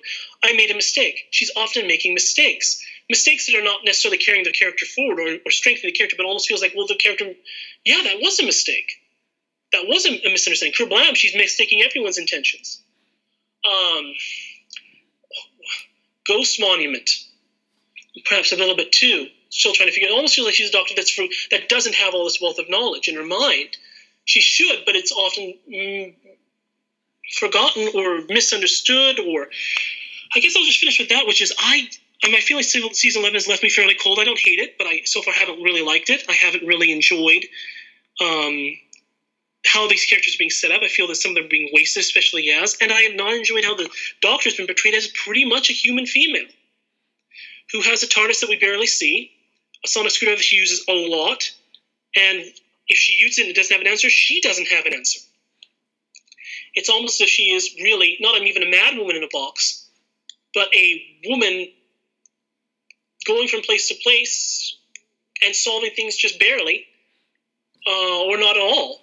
And if she can't solve it, then there's no consequence because the bad guy or the antagonist walks away. So I, I have felt like this is, it has felt relatively, um, it's felt like you're watching a regular day of The Office. And that feels unlike Doctor Who for me, and, and, that's that's concerning me. I hope that this tenth episode changes my opinion or the New Year special. But that's in a nutshell, and it's taken about half an hour, so I apologize if I bored you or not. But that's where I feel. I, I maybe I just want to get that off my chest, which is I am I am frankly, I will just say one other thing. I am frankly concerned of where the series is because I'm not excited about it. I've not. I was excited to start. This could be something new, but every successive episode has left me feeling cold. Not because it's terrible, but because there's nothing new or exciting or innovative, or or um, maybe maybe it's storytelling that maybe I should try to appreciate. Maybe it's more human. Maybe it's more real. But maybe you can relate to the characters. But but in a way, I, I want to relate the characters as they will be the best that I can be. I can achieve an amazing thing. I haven't seen an amazing thing achieved. The thing that worries me probably the most is the ratings. I think I should mention that. Yes, the average is good and higher than it has been, certainly Peter Capaldi's years. But I have done a little digging and seen some videos online and actually looking at the numbers, the numbers themselves are fairly strong. What is not strong is the trend. It is a straight, consistent downward trend. And the loss of viewership, even in consolidating viewing, you know, they're trying to use consolidating views, people are watching it, hmm. not necessarily the first night, even the consolidating viewing. Consolidating viewing, I think, is a loss of about 30% viewership. And the overnights is a loss of about 40%. Almost half, a plurality of people that tuned in the first episode have disappeared. And even in Capaldi's worst years, you know, like season 10, the trend was up and down. Maybe it wasn't very strong numbers, but more people watch here, maybe fewer, more people next, fewer. But it was up and down. It was a sense of at least maybe if you felt like watching. Here, it is a consistent drop. And a series can't continue if it's a consistent drop. And some people are saying, oh, well, it's maybe like the Colin Baker years. Well, I think the Capaldi years were like the Colin Baker years. This if you've just got a, a, a, a, drop off a cliff of ratings, they still might be strong by the end, maybe five million or so. Whatever this rating is, I don't know for tenth episode. Uh, actually, no, I do. I, I looked at the um, consult the overnight views, five point three two million, up from episode nine, which is five point zero seven by a quarter, you know, maybe a well, 0.32, 0.25, so quarter million, two hundred fifty thousand people more watching it. That's a small drop. It's it's it's slightly more but down from eight point what two or three, Mm. and you had a million drop off from episode one to two. I guess what I'm saying is I am concerned that this series has, in its attempt to become maybe more realistic, has become uninspiring and and exciting, and therefore, dare I say, boring. Um, and if you lose forty percent of your audience with numbers that are not are not at the level of David Tennant's years, maybe we're at the very beginning, but they are now down to about Peter Capaldi's years. That concerns me. What still concerns me is that the series won't come back until 2020, and that brings me back to something. Let's say Colin Baker certainly, which was viewers left with a weird impression of his Doctor could have been good, but there was a long wait, and then there was the hiatus. If you're giving us hiatuses after her first year, where people are not air, where, where you have a polarized audience, just like Star Trek or Star Wars, I don't think that's going to help viewership. If if you have to wait a, at the least 15 months, because people will forget the people that have been that have left will probably still be gone. The people that might be turned away might not be terribly interested anymore. So I, I that's why I'm, I'm I'm going to be honest. I'm I'm deeply concerned with with the with the strength of this series because I, I I'm not going to pretend that it is at levels of enthusiasm and strength as it was in the David Tennant years or the beginning of the Matt Smith years, or even maybe even a sense of maybe d- vibration discussion about oh I might like Peter Capaldi I might not. It's more of a more there is still discussion, but it's more like I really love it or I really hate it. And I'm seeing a lot of people saying I really hate the show. I don't hate it, but I am concerned. And I what concerns me is not that I'm in the middle, Mm. but because of maybe the way the performances are. I'm again. I'll say one more time. I feel almost disconnected and outside, like it's like it's not there anymore for me, and that concerns me deeply because if it's like that, I'm almost at the point where I think if it continues like that, if it doesn't get any better, if the quality of the stories don't make me feel inspired, then I, well, my, my fear, if I'm going to foresee anything, my fear is that by the time it hits the 60th anniversary, that this series won't even be a shell of what it was. It won't even be a shadow of what it once was. It won't be Doctor Who. It will simply have the title and an expectation that we'll watch it just because it's Doctor Who and that's I, I, guess I, I, I'm just to be honest I'm gravely concerned I, I, I because I have I think back to when I was a little little kid being ridiculed at school for liking some dumb British sci-fi series that have been off tel- television for years but I kept saying it will come back it's wonderful and now I will, I'm not in the position where I'm ridiculing people for Doctor Who. No, because I will never be that way. I'd be a hypocrite and I would probably hate myself for doing that. But now I'm at the point where I'm thinking, I want to like it. But I'm, I don't like it. I'm in the position now where I'm saying, after watching these nine episodes, I want to like it, but I can't feel like it's wonderful. Now, I'm not the only. I'm not. A, there are many people that like it. For all I know, I, I think that you. I think you've liked it fairly well, and that's good. If you can see something, uh, that's my problem. I wish I could see what you were seeing. I wish that I could enjoy it as you do, or many others do. My if, if I were the only one saying this, I wouldn't be worried. I'd feel sad for myself. But I say, but hey, I will come to like it. But I'm not the only one that's saying this. More and more people are. That deeply worries me. And I worry that the series could. if it continues this way, I will say this: I think it should end then with Jodie Whittaker. If, if not because she's, you know, just say if because if it if it tends and only reaches mediocrity, I can't point to an episode that's a standout in this series. So others might think Rosa is, and I understand that, but I have, a, like I said, a different perspective of it. If I can't point to a series with with standout episodes, and if it continues that way, where you have every series without a standout episode, or if it's at best mediocre, then I think a series like this as a flagship should end. It should end because it, I think it should be something special. Some people said this is something more than just a TV series, it's something special. If it becomes just another TV series, which I feel that it is, I fear that it is, because I don't have that sense of energy anymore or sense of, oh my gosh, this is must see. It's like, well, not much is happening for me. And I think many other people, then it should end and maybe take time and hiatus to come back. If it doesn't end, and they keep it like this, and we get a 14th Doctor, 15th, to 16th, but the quality stays more or less like that. Now that's projecting very far, different showrunners. But if it stays more or less like that, because I and, I and I, I think I should say this because it's it is there. The BBC has their quotas and their their hiring quotas and their and their um, their checklists and such, and, and it's it's spelled out. It's it's public knowledge. That is the thing that worries me is a sense of this is the normal. This it must be this way. And so if it's mandated that neil gaiman said that his scripts are often being changed so if they're all being changed if it's mandated editorially that the quality or the content must be of this style if there's so much editorial imprint from the bbc now that's what worries me that it won't get better. And if it doesn't get better then i think that doctor who will if it continues for whatever it will become something forgotten and so that might sound over dramatic, but I fear that because it's because it's happening to me. I never thought I would feel that way about Doctor Who. I don't want it canceled. No, but I fear that it should they should plan for an end if, if this is if the quality does not improve. But I could be wrong, and, and maybe this episode will prove wrong. I've taken such a long time talking about it. I'm sorry if I bored you, but I but I am maybe this has been my it's been my concern over the last few months, couple months watching this is I I see why people that don't like it don't like it and I'm strong, and I'm sympathizing, not just sympathizing, I'm agreeing with them to a certain extent. And I never thought I would do that. So that's where I feel about Series 11 is that I am deeply concerned.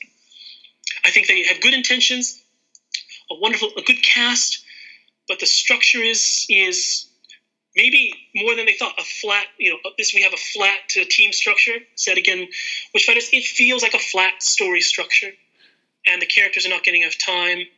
Even the good characters I really like, like um, Bradley Walsh, is not getting a lot of screen time. Um, he has a good arc, but it's being having to be divided amongst other things. And Jodie Whittaker is not getting a lot of screen, screen time. Maybe when we've watched the last episode, I'll be able to give some final thoughts of what, what she could, what they could change. Because then I could say I've seen the, the series. Yeah. That's where I am. That's where I am. Right. Concerned, concerned, deeply concerned. Yeah, I'm sorry to yeah, hear that you, you feel that way. I've I've generally enjoyed this series. The, the second half definitely a lot more than the first half. I think. Um, yeah, I feel like those kind of concerns feel like they've been around for a few years. I, have enjoyed Doctor Who pretty consistently since it came back, and the thing about the hiatuses and the viewing figures, it feels like those concerns, you know, have been around for maybe ten years. Is it ten years since the first hiatus, or nine years since the first hiatus? Um, um, yeah, nine. Uh, 2000. Well, the 2009 was certainly the, the gap year. Yeah. Know, they called it the gap year, but the big hiatus was certainly 2012 and 13 had a split series. 2016 mm. was the big hiatus because you you had almost you had about a year and a half between series nine and ten. But yeah, you've had but since the first hiatus, about nine years. Yeah. Yeah, and I think um, as Doctor Who fans, especially Doctor Who fans since the Wilderness years, we've got that sort of inbuilt fear that it could be cancelled again, or you know, there, there, there could be problems. Um, and I guess it depends on your on your perspective. If, especially if you're not enjoying the series, then those concerns are magnified because. Uh, you know, you, you sort of uh, you're going to connect with other people maybe that aren't enjoying it, and uh, and it magnifies those worries. I've uh, and again, it's the, the problem with the internet generally. I suppose it's kind of those sort of uh, echo chambers, isn't it? Generally, the people that I've seen on Twitter and whatnot have, have generally been enjoying it. Um, but with the same kind of concerns, which I agree with, I think that the Doctor hasn't maybe taken as many moral stands as you would expect. You know, against the uh, against some of the people that she's met, like the the kind of the, the Trump figure of Robertson in uh. Arachnids in the UK, and you know, kind of various other people. Um, and, and, yeah, I think there's some interesting stuff in this episode, which we'll uh, we'll watch now, which which kind of feeds into that as well.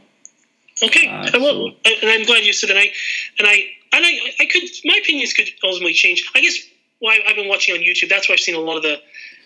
There, there are a lot of reviewers that like it on YouTube, but there are, and I've seen them, but there are a lot, lot, lot of reviewers on YouTube that don't, and their arguments are very strong. And it's never, oh, Jodie's a woman. It's many of the things that I've said. It's we Mhm. seem to be. I, I, I will agree with you. I think the second half of the series is because you could tell maybe what I was saying is better. I think the first half definitely really. If it, if we're just a five episode series and with those five, I would be very concerned because I would look at those and say these are not very good episodes. Mhm. Episodes six, seven, eight, even nine to a certain extent, although there was I had some issues with that, are better. I think they are better. And I hate to say it, but those are the episodes not written by Chris Chibnall. Yeah.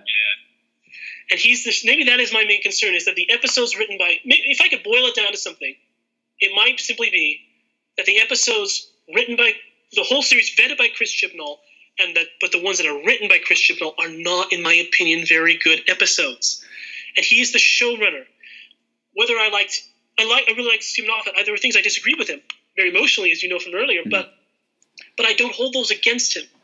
I may not agree with his choice, but I don't hold those against him. And still, his individual episodes and his creative ability, even maybe his weakest episodes, were still very intriguing, still very you know wondrous.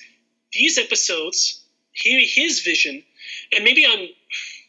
I want to say, oh, we're used to but I think I can be a little less biased because maybe many kids my age, you know, they've only watched RTD David Tennant. I have watched the whole series. I have seen everything from Verity Lambert to um, to John Wiles to Innes Lloyd to uh, well, let's just uh, to um, to um, uh, Peter Bryant to uh, Barry Letts to Philip Hinchcliffe to Dave um, Graham Williams to John Nathan Turner to Philip Segal to RTD to um, Steven Moffat to now Chris Chibnall.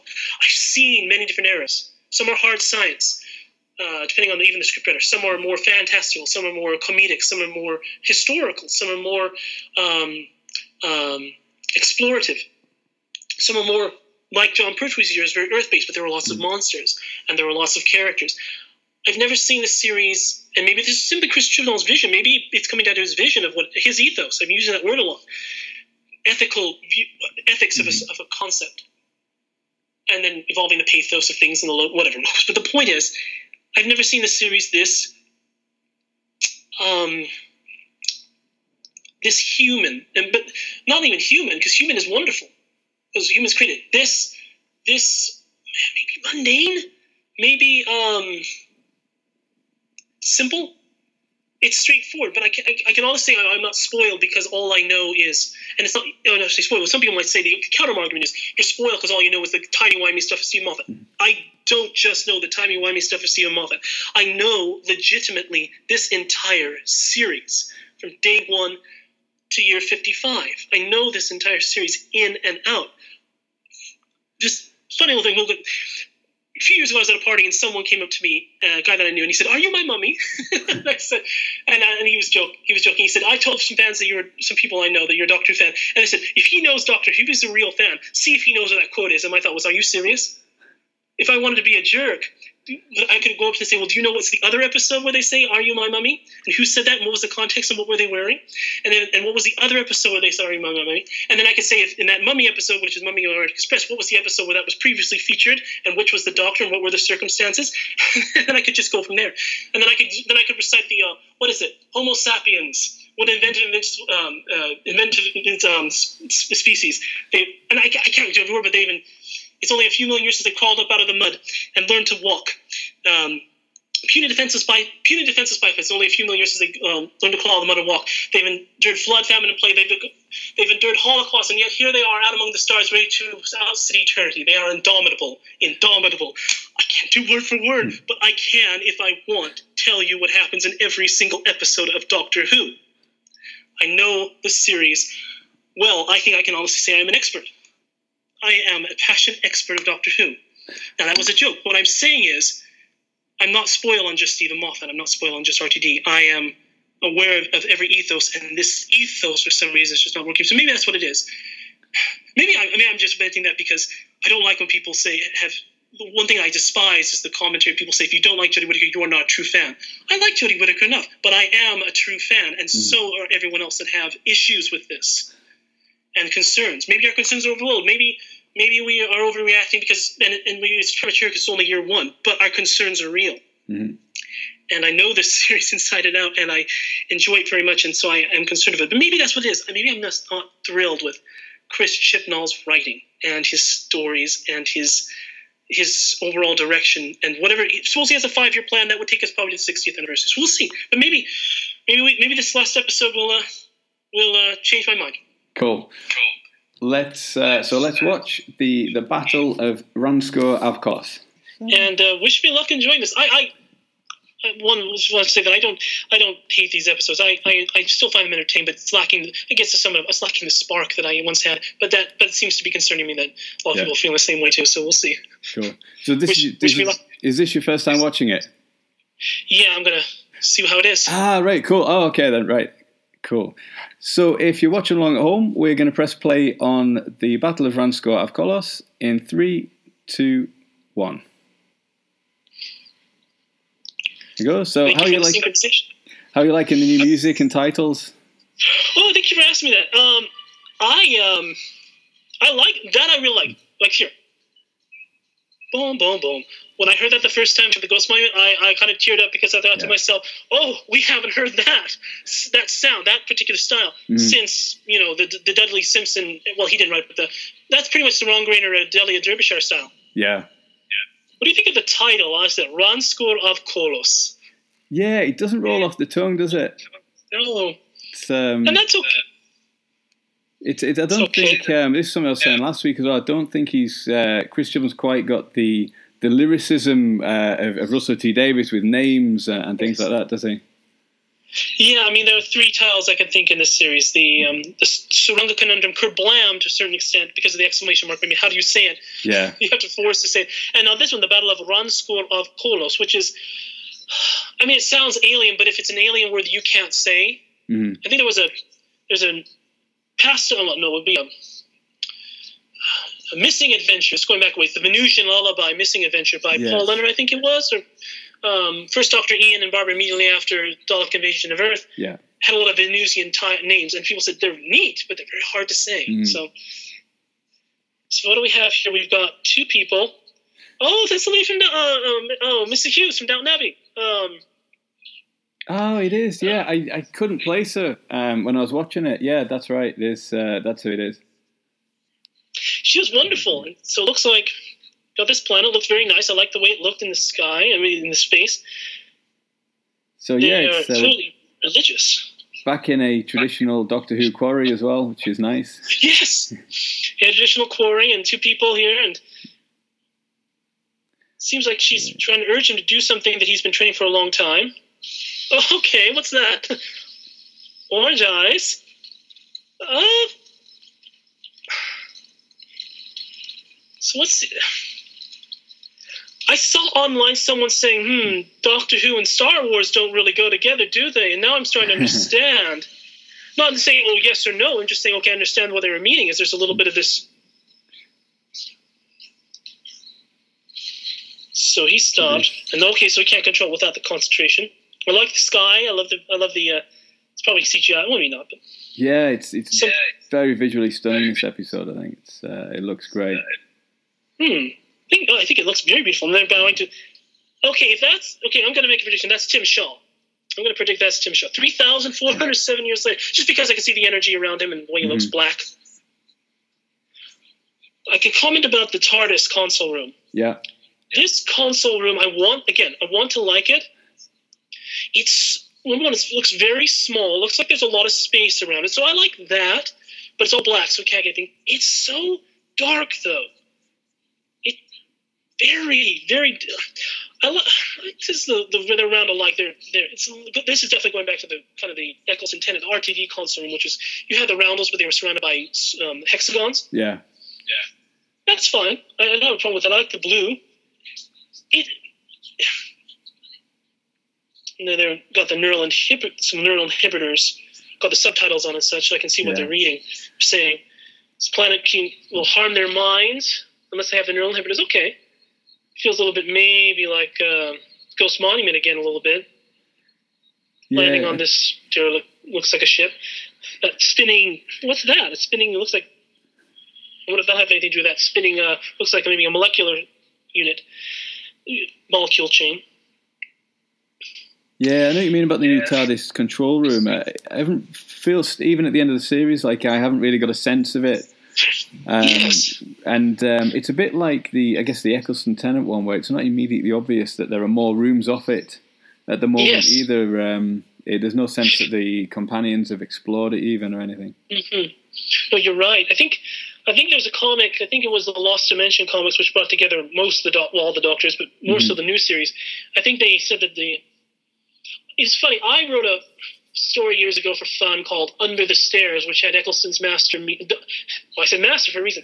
Eccleston's Doctor with Rose in after Doll. Um, where was it set? I think between the long game and Father's Day, where Eccleston and Rose explore the TARDIS, and there's a there's a doorway and Master because they encounter an android version of Jacobi's master. I tried to tie into it somehow Scream of the Shalka, adapt it, not that Scream of the Shalka was part of the continuity, so that the master in the time war became an android. And I don't know how that fits now, Yeah. it doesn't, but I read the Ninth Doctor's Jacoby story. But I agree with you about that. Um, well, just letting you know, my, the uh, mine's gone to a um, um, uh, ad, so you one Ah. second here. I think I was still worried with you. Are, um, yeah, the console room. If we're gonna goof it up, but then uh, uh, just say we're on the episode, you got this one guy. He looks familiar. He's got a gun on Jodie. Just, it looks like he's probably affected by the planet, and he doesn't have a neural inhibitor. I'm guessing he's probably affected by the planet. His mind's gone or something. This is yeah. Jodie's there. This is uh, Mark Addy, who uh, I guess he's, he's probably most famous for the first series of Game of Thrones. Um, oh, I've never seen Game of Thrones. I've never watched it. Ah, right. He's he's in the Full Monty as well, uh, the British film.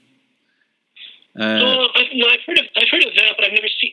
I guess maybe the, some of my friends joke with me that I'm very puritanical, but I have very my own. My own I, I never watch anything that has um, you know nudity or sexual content like that. But I don't mean to you know look down upon people that do. But that's just one of my personal things. I never have, so I, will- I, I, will, never watch Game of Thrones. And Hmm. Full Monty, I think, has to do with stripping, right? uh, yeah, Male strippers? yeah, some male strippers, um, but there's not really any graphic content in it. I wouldn't say. Oh. Well, that's good. Maybe I'll watch that. But um, it's just a personal thing. Um, um, but uh, but maybe that's why I haven't seen him. But um, he says I'm in a battle now. The battle, maybe the battle of Ranskoor Av Kolos, whatever that is. Oh, it's quite. He can't remember now. So so maybe he's in a loop, or maybe. I'll say one more thing about the console room. We're talking about that. Um, before I move on with to the episode, is that continuing it because I'll get lost in the episode. Is that it, you're right. If if anything, it feels probably too much like looks too much like maybe the the RTD era console. I would have preferred something just like how both Matt Smith and Peter Capaldi's consoles look so different. Mhm. This looks like it's a throwback. Uh, the throwbacks are fine, but it looks so much like a throwback. The coral, that coral console. I, I mean, um, column. I'm not so sure about. I don't. I think a second column should look like a column, either attached or with a, a sawed-off top, Yeah. flat top, but not not just column. So it's all right, but but I think they should explore it more. But I mentioned that the Lost Dimension comics. Funny enough, I mentioned it had a door in my story I wrote. It looks like the Lost Dimension things had similar thing, a door that can slide up or something Mhm. for the Eccleston era. Yeah. Yeah. Pretty interesting. Yeah, I enjoyed the Lost Dimension. That was um, is it Cavan Scott? Yes, yes. Um, and um, ah, I can't remember his, his co-writer's name. George Mann, I think. Yeah. Was it? He, uh, Ken Scott also works with a guy named Mark Wright, but uh, I don't know if that was Mark Wright or not. I, I haven't read it, the comic, but uh, Yeah. the audios, Cavan Scott, whenever he wrote an audio, he would, uh, he would write with a guy named Mark Wright. Um, Yeah. I've spoken with Kevin. I don't know him too well, but I've, I've spoken with him before. He's a very nice man. When I was writing Times Champion, I had used some things like, are you going to use Nimrod or not and anything else? I might want to use him in Times Champion. And he said, oh no. At the time, they had no plans, but they ended up doing Twilight's End. Not Twilight's End, um, Project. Project Twilight. Oh, the Project Twilight, yes. Yes, the, the last yeah. one with the Seventh Doctor and Hex and all that. hmm But um, they're very nice.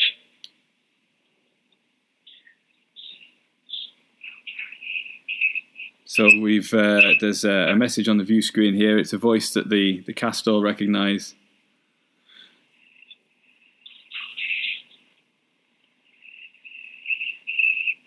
Uh, I guess uh,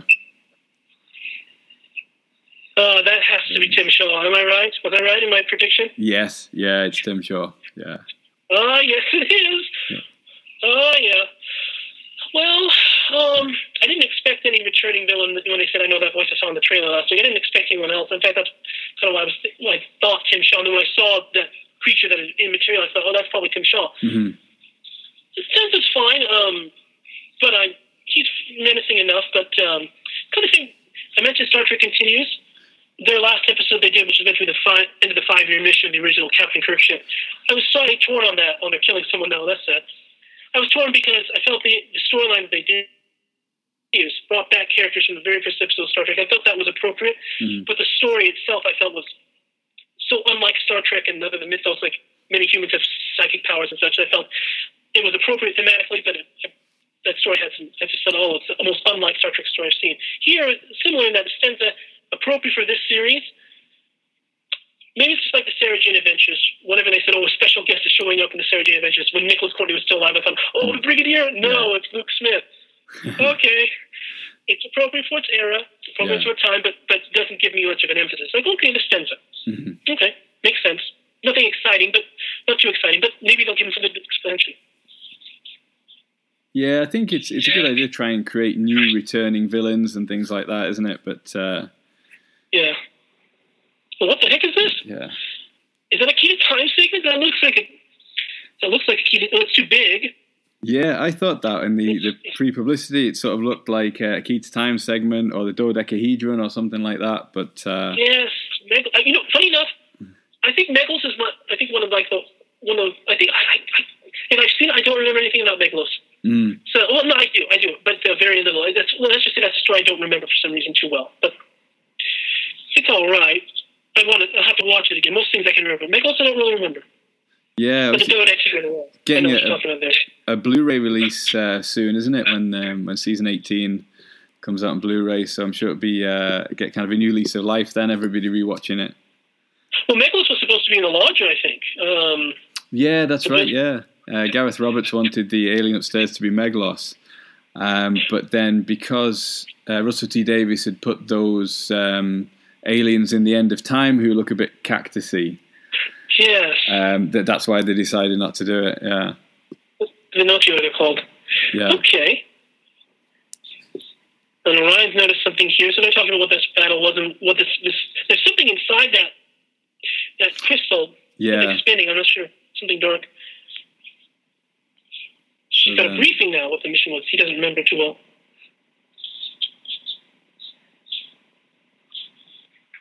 So okay, so so it looks like this episode's being kind of being like if I'm going to make any predictions, it looks like this episode is being set up as kind of a quest. They've got to go find obviously his crew, and if it sends as it sends, he's probably got other hostages. hmm And clearly, Graham's arc is going to be I'm.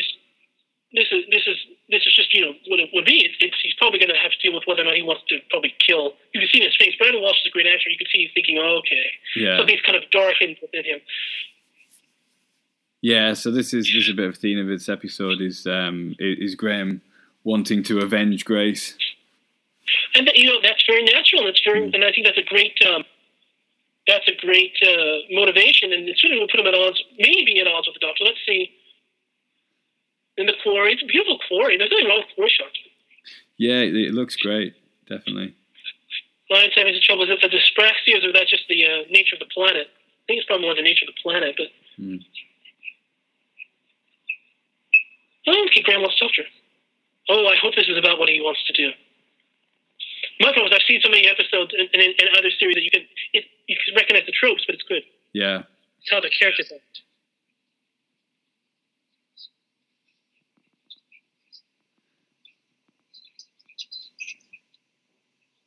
Okay, he is Yeah. he is making a stand. I like that. Yeah, I think it's interesting he comes out and says it to the doctor that it Yes. not something he's just thinking on his own, thinking, right, if I get my chance, I'm going to kill Tim Shaw. It very much just comes out and says, this is what I'm going to do. Yeah. Now she she's like, Can I be traveled? What do I think about mm-hmm. she's now she's making the counter statement, which is if if you kill him, you will no longer travel with me. Yeah. It's int- and he said, "Well, I like that he says, okay, I'm fine with that. I, I, that's that's pretty good. I like that he wants that he's making a statement. He's making his stand. Mm. The doctor's stance can't travel with me anymore. I'm trying to think if companions have ever killed anybody before. You know, I'm not, you know, not positive or negative. I'm just thinking if companions ever killed anyone. I trying to think, think, um, um, no, I can call the whole. I guess I'm trying to remember the whole series. Leela, Leela, Yeah. um, but Leela killed killed some people. She still traveled with the Doctor. Um, I think thinking back to, to earlier on in this series, I think um, Ryan effectively killed um, Krasko because I think what he says is um, that he sent him way back in time. So, you know, if you sent him back to prehistoric times or, or times before there was an atmosphere, um, Yes, he, he did basically kill him at that point. did he ever tell the Doctor what he did? I think he did, but did he say? Yeah, Yeah, he did. Yes, he did. Yes, I It's- sent it back. it's not All right. dwelt on. Yeah, Again, Brandon Walsh is a good actor. I've really enjoyed him in this series just because um, maybe watching this will help me to say some of the things I have enjoyed in the positive. And I've enjoyed it. I haven't. I don't make sure I I've not hated this series. I felt disconnected maybe, but um, but Brandon Walsh has been great. I like his. You can see the subtlety of his face. hmm It's good to talk with you and then someone else while I'm watching this. Okay, that thing that they're approaching looks a lot like what that the uh, the the the black actor, the black character, was doing, what he was building. It's much more advanced looking, but probably the same lake. Looks yeah. putrefied. What you got there? Backpack. Okay, communicators. She likes her gadgets. That's fine, but it looks like they've been taken from someone else. Yeah, it feels a lot. Grenades. What are those grenades? Yeah. So there's a lot of kind of gadgety things in this series where they've had, um, I think the companions had the, the translation chips implanted in, in the Ghost Monument. The I think they call them com dots in the Tsuranga Conundrum. There's a lot of Yeah. kind of uh, artificial enhancements and things like that on there. And then here they've got the the uh, the, the neural Mm-hmm. blockers and the, Inhibitors. yeah, they've got the, uh, the, the the throat mic things as well. Okay. I like the way they like. I said, I'm not sure what I think about. Ryan just brought up a neat thing. Because remember the ghost you mentioned the ghost monument. In the ghost monument, there was a big scene where she was very preachy, and she said, "No guns, never use a gun." And then he goes out there and he tries to shoot this Yeah. psychopath, and then he nearly gets killed. He comes back, and she's like, "See what I mean?" Then she has the conveniently placed EMP bomb that's already there, absolutely working. Fine. But he just thinks about. I thought you said no guns. Like, oh, with the flexible creed or Yeah. flexible gun. I'm like, hmm. How is that gonna? How is that gonna work with um? You know, would be interesting. To get a prediction. She says it's flexible, no guns, violence, all that stuff. Mhm. Using them, let's doors and walls and all that, things that can't be killed. Graham is saying he wants to kill Tim Shaw. It will be very interesting if the doctor later in the episode something happens because you know, some big buildup or whatever. Maybe he's done some atrocity or she sees what the stunts do. It'd be very interesting. if She wants to kill him, and maybe Graham talks her down. That would be an interesting thing hmm neat little reversal, show his character development and all that stuff. If that happens, I, again, I like that they're focusing on him and they're Yeah, it's, well, it's interesting where, where you draw the line because she says about buildings and doors and things can be destroyed, but um, you know the robots aren't sentient; they can be rebuilt. So it's it's interesting to, to have Ryan, I think, questioning the Doctor's rules a little bit there. Um, Yes, because they don't stand Yeah. up to, to scrutiny really. So she's just saying, "Well, it's flexible." Yeah, yeah,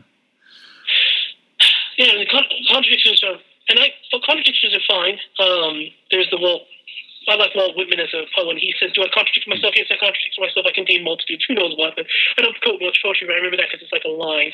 Um, but I'm fine with contradictions. Um, I, I prefer it if they if it has something to do with the story. If it builds into that, maybe there's a. Ch- I don't like it when people challenge the Doctor too much mm, because again, I see the Doctor as like a godlike figure, and then and a good figure, and therefore shouldn't. Um, and has godlike powers? I, I like to think that time ones don't use their powers so much because they would destroy the universe. They're that powerful. Um, that's how I see the time ones. It's just very, like I said, they might have forgotten who they are because of Rassilon, maybe, or they are like they're conscientious. mm. I think Luckily, yes, we have Ryan and Graham together again. Now Ryan's wearing a cap. That's Yeah. cool. Um, she might. She would want to be alive. I like that response. You know, she Mhm. wouldn't. Ryan says Grace wouldn't want. Nad wouldn't want you to do this. Says she want to be alive. She likes being alive. That's good. He's trying to justify himself. and I get that. Yeah, I think going back to what you're saying there, I think um, in a way the Thirteenth Doctor is a bit of a throwback to the earlier Doctors in the the kind of the idea that um, they're just a stranger passing through and helping out, Yeah. Rather than some of the, the, the grandstanding that you get with the with the modern modern Doctors about you know kind of um, protecting the earth and, and that that kind of thing. I do I do maybe slightly prefer that sort of because she doesn't talk about being a time lord. She doesn't say I'm the Doctor. I'm a time lord. I'm thousands of years old and that kind of stuff as much as some of the more recent Doctors have done. Yes, I think you can have oh, sniper bots. We've been talking sniper bots. Shut up. That was a nice thing, but there, you, I'm, I'm sorry, bots are useless. Yeah. They're not a. Uh, you know, they're, they're pretty. It's nice to have that throwback to episode two. That's kind of cool. So maybe, maybe, maybe Krasko was going to show up. Maybe all the, maybe my friend was right. Then maybe there will be a time for all the other episodes. But I can't see how Robertson, Robertson will be here or the Pting or things like that. But but the sniper bots, eh, they look nice, but they're pretty useless. I mean, it would be nice if when Ryan said, "Okay, let's duck," sniper bots follow them and then just shoot and maybe have an injury. But no, they just oh, let's. I guess I guess our targets are are us. Yeah. I guess they're like the stormtroopers in Star Wars, aren't they? That uh, they, Yeah. they can't hit anything. Yeah. They can't hit anything. One, one comment on what Jodie Whittaker just said. Oh, she's got she's showing the thing on her back. That looks so funny. That, I, I hope that thing is like, because that must have been murder for Jodie walking around with Yeah. backpack and mat on as an actress for all these probably hours and, uh, every day. One comment though, she said, what is- I don't know. It ties into this. She said, "Put the I don't talk to anybody if they're pointing a gun. but Put it down, please." Hmm. that's been a comment that people have, have a criticism against this doctor is that they, I've seen some video clips of how previous doctors, which you could say on this new series, but you look at some of the other doctors here, they're very powerful. When they when they were telling off a monster, get out of here, uh, I will destroy you. Hmm. The witch finders might be might have been, go back into your cell, um, tree now, please. She's always saying please. Maybe please is strong, but the Ux. Three planets in the whole universe. What a, Yeah, so we're learning that the Ux can uh, can can create things with the power of their minds and, and alter the universe, um, okay. uh, and that they they live for millennia, but there's only two of them. Well, you know, the, maybe that's a Star Wars reference. The Sith or something. No, they're not Sith. Maybe it's like Jedi's. Maybe that's what my, one of my friends was saying with that. Two makes me think of Sith, but Yeah, dimensional engineers. That reminds me of the um, Big Finish audio, the Dominion series, the first, well, kind of a transition from the earlier unit stories audios with Nicholas Courtney to what they have now, but it was Mhm. with kind of in the 80s and had Klein and Elizabeth Klein, the Seventh Doctor companion, so the Seventh Doctor story. The Dimensioneer is kind of a sect of Time Lords. I don't think these are Time Lords, but it reminds me just of that. But who knows? Maybe they are, but probably. She's being summoned. Oh, there we go. Tim Shaw. The Yeah. one speaking. Um, I think they're an alien race. Um, they're a bit like the Thijarians, I guess. That the Doctor's heard of them, but but never met them before. hmm. And that's, uh, You know, I again maybe it's a bit of a throwback in that earlier doctors might not have like when, the, when a monster showed up like this. Well, clearly Hartnell's doctor knew who the Cybermen were. mhm. It's never been said whether they knew who the Daleks were. It depends on who the writer is. Some they say sometimes some audience said we didn't know who they were. I cannot imagine the doctor didn't know who the Daleks were. From a from a holistic perspective, I am Yeah. certain the doctor knew who the Daleks were. If he knows who the Cybermen are, um, first doctor I mean. Mm, But the second Doctor seemed to meet the Ice Warriors for the first time in the Ice Warriors and such, Krotons maybe. But later Doctors has almost been like, oh, would you do know who they are? Or Sycorax, I know who you are, Arachnox. You can yeah, have an alien race, I suppose, that, again, I don't want to sound critical of everything about Jodie, but I suppose you can have an alien race now and then that the Doctor hasn't seen. But mm, if every single time it's, I've heard of you, but I've never met you before, I find that a little harder to believe, just given, first Doctor maybe, 13th? Sniper box? No, no, no, those are u- sorry, this is so useless. Since they have an army, I don't know. I don't know. Is it- We haven't seen them. Then That's just a particularity of any Doctor Who is that you know, oh, we have an army of Daleks and there are two or three in Day of the Daleks and all Yeah. that stuff. There's a reason why I think Jon Pertwee that was his least favorite story, but I like Day of the Daleks. yeah, yeah. I like David Alex as well. Yeah. You know, she's asking about the other Ux. Yeah, the next question is he dead? The, the, black, the, the male Ux, the black Ux, is he dead? Uh, we were going to see him again shortly. Yeah. So, Okay. One thing I do like about this episode is is the way everyone gets split up. Uh, Yeah. They've all got a subplot. I think some of them there's some episode a bit like the Tsuranga conundrum and um, arachnids in the UK where tends to be a huge group of people walking around together. Yes. And it looks a little bit clumsy, whereas here they've all got their individual tasks and they're each discovering Mhm. different things. You know, you're right. I mean, when I you mentioned I was an author Times champion, when I wrote Times champion, that was the big thing for me. Is I thought I've got a rather large cast in this story. I've got to split them up, otherwise it'll be thirty. Well, I don't want to exaggerate, but no, we got thirty people just standing around doing nothing, and Yeah. so they've got a nice little room with a little glowing sphere or something. And what do they have? More of those faux key to time shapes, Yeah. I guess. They've all got something. I can see something spinning inside, whatever it is. hmm Four others, huh? I think the I like the sex. the first half of this does really set up the mystery quite well of what's going on here. Yes, I've, I've looked at the time code now on, on my device watching it. We're about halfway through the episode. It's Mhm. yeah, they are setting up very well. Um, and not a lot's happened, but um, yeah, that's fine. You know, sometimes that's okay. if You do the setup, but not, but not a lot has happened except the sniper bots. Hmm. sniper bots probably didn't need to be there. If you were going to have them, probably I would have had maybe one of the companions injured since this is a finale. Not killed, necessarily, but injured the sense of okay, there's some danger. But that's just me. Looks like Ryan. I like you right.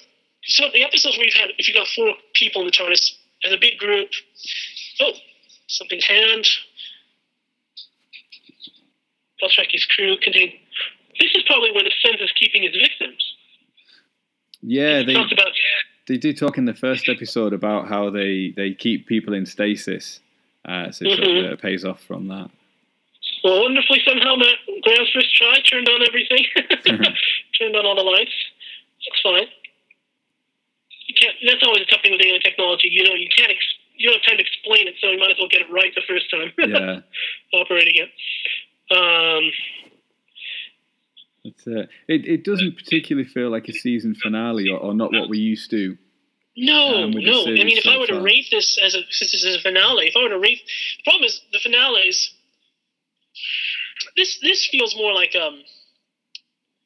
I'm trying to think of it. This feels much more like a classic series finale, Mm, where it was never like, oh, it's about to end. But since this is a new series finale, since we, for most of the audience, will be comparing it to that, this does not feel like a finale because you're you're going up against the likes of, let's see, Parting in the Ways, the Dalek invasion there, Doomsday, Dalek Simon invasion. Last of the time was a Master and the and the uh, Tel- Toclafane. There's Tim Shaw. We both think, oh, I like this set though. I like the colors. yeah, and the two sort of huge, um, like kind of uh, artificial lungs or whatever that are going up and down in the background. It yes. looks it looks terrific. It's yeah. beautiful. I guess. So there's the Doctor, and so I like his costume. His Mhm. face, it's okay. Maybe the teeth stuff is a little silly, but um, maybe if they had been like from other races, you know, sharp teeth, but like human teeth, makes a little Yeah, un, unthreatening. So sending the female looks away.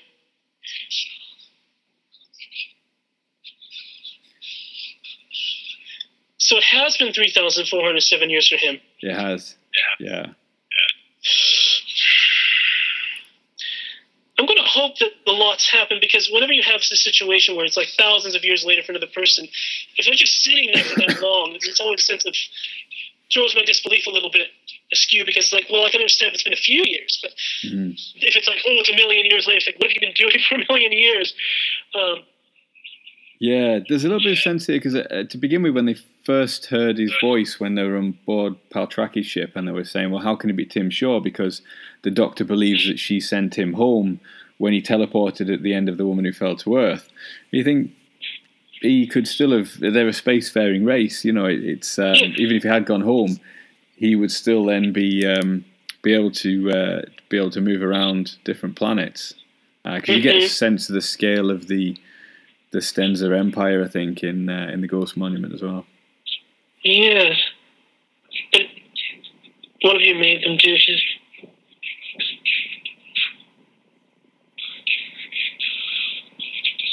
Well, he's mentioning there the high knowledge of Estenza. So again, like you Mhm. said, the shape of the empire. I, the pro- I guess my problem with this one problem with Estenza is that same thing that okay. So I'm mentioning Star Trek films. Star Trek Nemesis, the last one. I've seen it after it came out years later, but Mm. Oh, I like that moment with the sense where he's like breathing, and so he's very weak, like a little Darth Vader style thing. That's pretty cool, or maybe Kylo, not Darth Vader. Star Trek Nemesis, you know, dealing with the Romulans, the Remans, things we hadn't seen before in Star Trek. But one of my best friends, his name is Field, he said that that story felt like it was very low budget, like that the Enterprise was the only ship in the Federation, the only. If you deal with the Romulan Empire, the only ship you're going to see is, I think it was called the Scimitar, this massive ship with. The point is, Census reminded me a little bit of that. This, I'm not sure that that's not a good thing, which is massive empire we've never seen. Sure, they, they're being introduced, but we haven't seen their empire. All we see is Tim Shaw, and he is alone. It's a little hard to say, oh, the Stens are going to do this, so all you see is this one crippled guy. Yes, he's using the Ux, but that, that only deals with him. I, I, I'm not mm. sure if the Stens are themselves are credible threat, because we see nothing of them except him. Yeah, And he's like their shitty. We've just seen kind of the aftermath in the Ghost Monument of um, of like a world that they've been to, haven't we? Yeah. Yes, yes.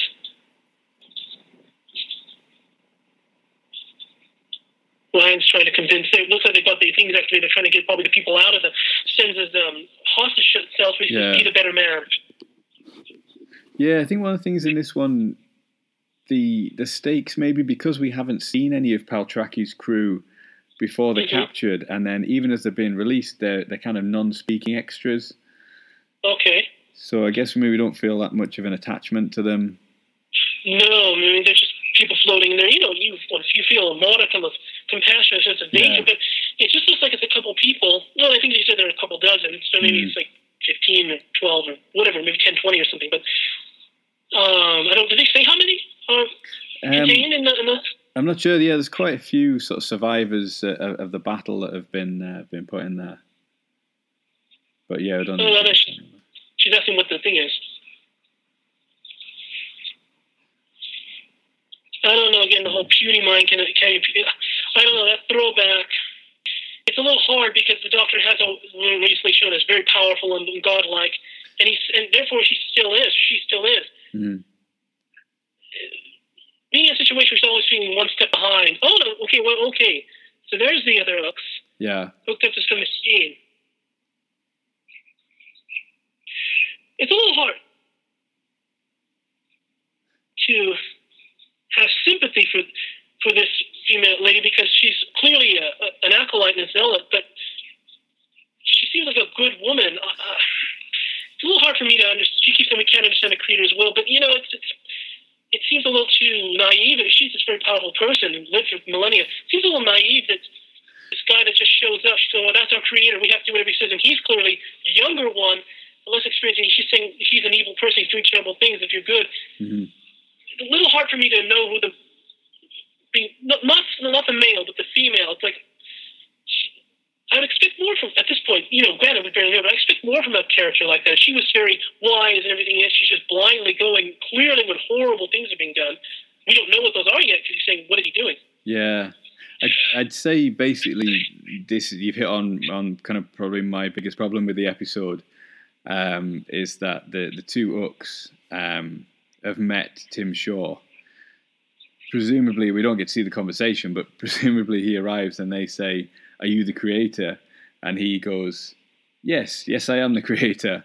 Uh, and from that point on, they do for three thousand four hundred and seven years. They do exactly what he says, unquestioningly. Um, which Yeah. we're about to find out is um, is some pretty uh, pretty nasty stuff. Well, okay, so since she's saying you built a weapon, Mm-hmm. she says no one's unstoppable. That's nice. She's running it. So uh, yeah, we're gonna uh, gonna see the uh, the weapon being fired up now. I mean, I missed. So did they say what the weapon does? I don't think they've mentioned it yet. I think we're about to find out. Okay, because I mean, you know, because I've you know I've been watching this too and seeing listening to you know seeing the subtitles or li- excuse me listening to it. Um, I don't have subtitles on here. I have a very low volume, but I can hear it. She's running. So I think possibly I'm, I'm a little ahead of you now. Then that's um, Oh, okay, because you know, I, I'm dealing with these um, um, ads, so I have to kind of speed ah right, got yeah. And they're spinning now. I might be maybe a few seconds behind you then. hmm I like the sets. I've definitely been. Yeah, it. Um, Wait, wait, wait. Stole five planets? yeah, They stole planets? Yeah, minute, that's just like the stolen Earth. Yeah. Well, this is this is the thing. It kind of reminds me a little bit of the Pirate Planet, and a little bit of the Stolen the pirate Earth. planet, yes, Um, and yes, yes, no, it's like, like Xanax.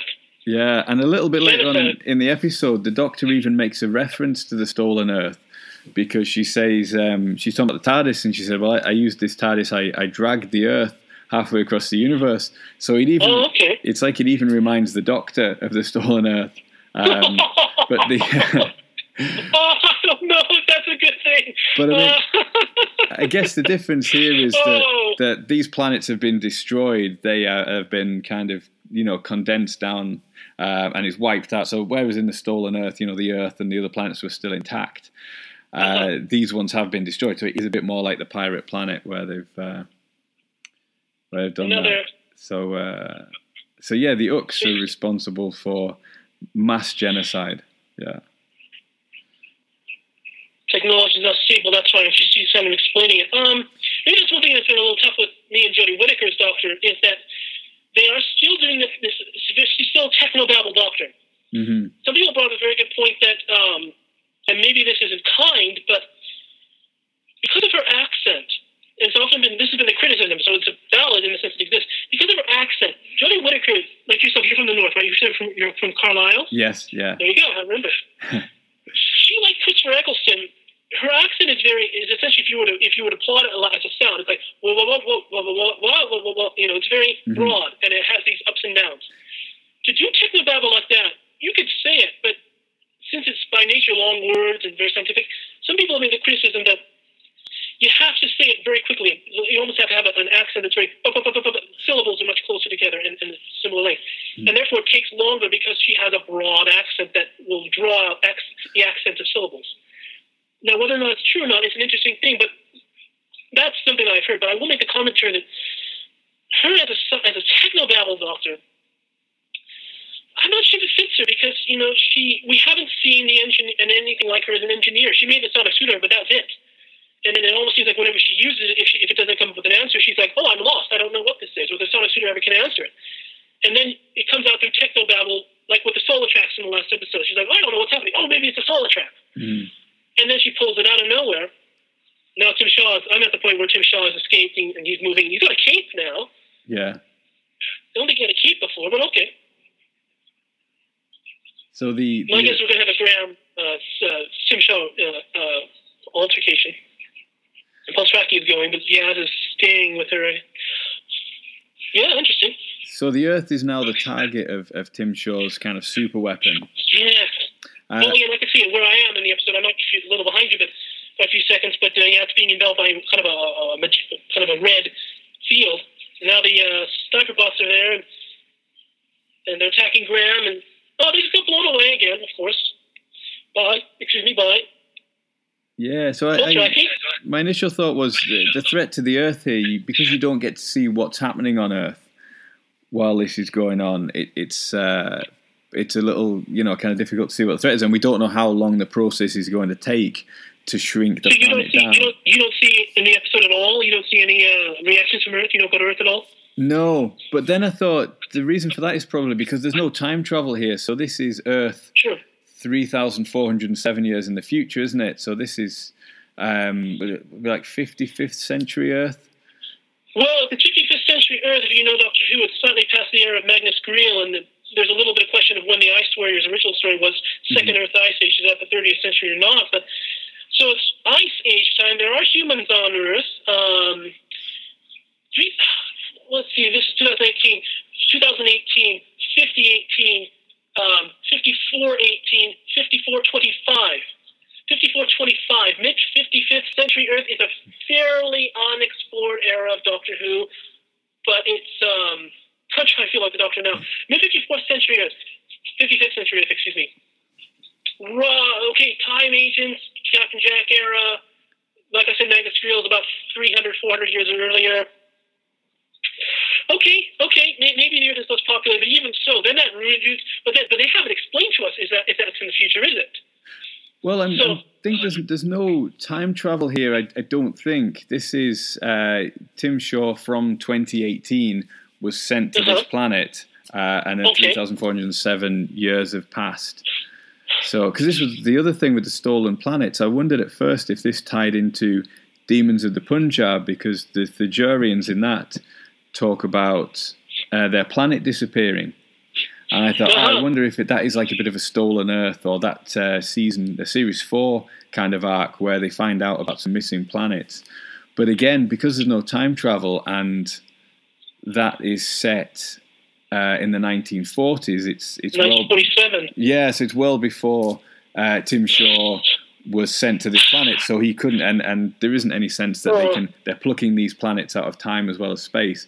So I think that's a That totally was, unrelated yeah, thing. that was what they did nice in Series 4 was, you kind of said that the, the, the arc in Series 4 was maybe less, was much more subtle than Bad Wolf or Saxon or Torchwood. Torchwood Mm-hmm. might have been a little too, you know, why are they mentioning Torchwood in every episode? But there was a whole idea of every time there's oh, planets missing, I don't wonder if that means something.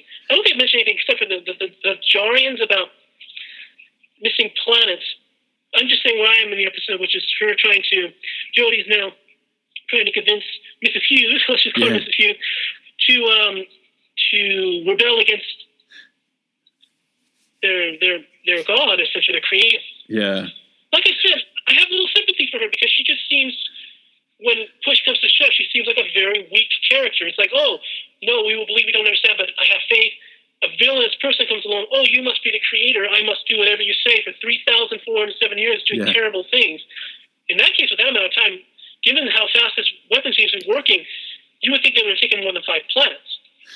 yeah. I think it, it's taken them a while to hone the technology. I think is uh, Maybe so. is part of the explanation there. Okay, and it takes a while. It's fine, it's not stable, like she said. Is that? Oh, you think I That's great. I like that. That was funny. I think Graham is still probably the best character, definitely. But these, so these planets are. She says mass is returning, so she can't. She can't lift it. Oh, mm-hmm. well, okay. If the mass is returning, you would think that that, that whole place would be shaking apart. Just being Yeah. honest, five planets, Yeah. gravitational fields. If a mass is no, no. I, I'm. so- I'm going to be honest. I, I'm assuming there's got to be a little, in my opinion, you've got to have some real stakes here because this planet should be ripping apart. I think The planet should be ripping apart. I think the mass is it's not. returning quite slowly. Maybe it's maybe maybe it's slow, but uh, okay. So I can live with that. But it, the, I guess yeah. See, because I'm thinking of the end of time. When the end of time happened, when Gallifrey started to appear, the Earth started to really shake. Well, this planet will be torn apart by Gallifrey's gravity, which is larger than the Earth, clearly. Yeah, Lucky them that it's a slow thing because otherwise this planet. Okay, I guess the Doctor's being affected by the neural by the planet now. So the, yeah, they've they've taken off the uh, the neural uh, blockers. Yes, they block the signals. Yeah, to, to give them to the to the Ux. Yeah, Yes. Well, that's again. It's it's always a little trope. Something simple from the episode. In any time episode, it becomes the, the MacGuffin or the idea is to solve Yeah. part, be part of the thing that solves it. yeah. But again, it's a bit Well, like uh, we mentioned the flesh eating bacteria in the water in the um, in the Ghost Monument. The, Yeah. the field on the planet then doesn't really come to anything in this one. It doesn't uh, it doesn't really affect them that much. Well, you know, I think the best example of the field of a planet affecting something was is survival.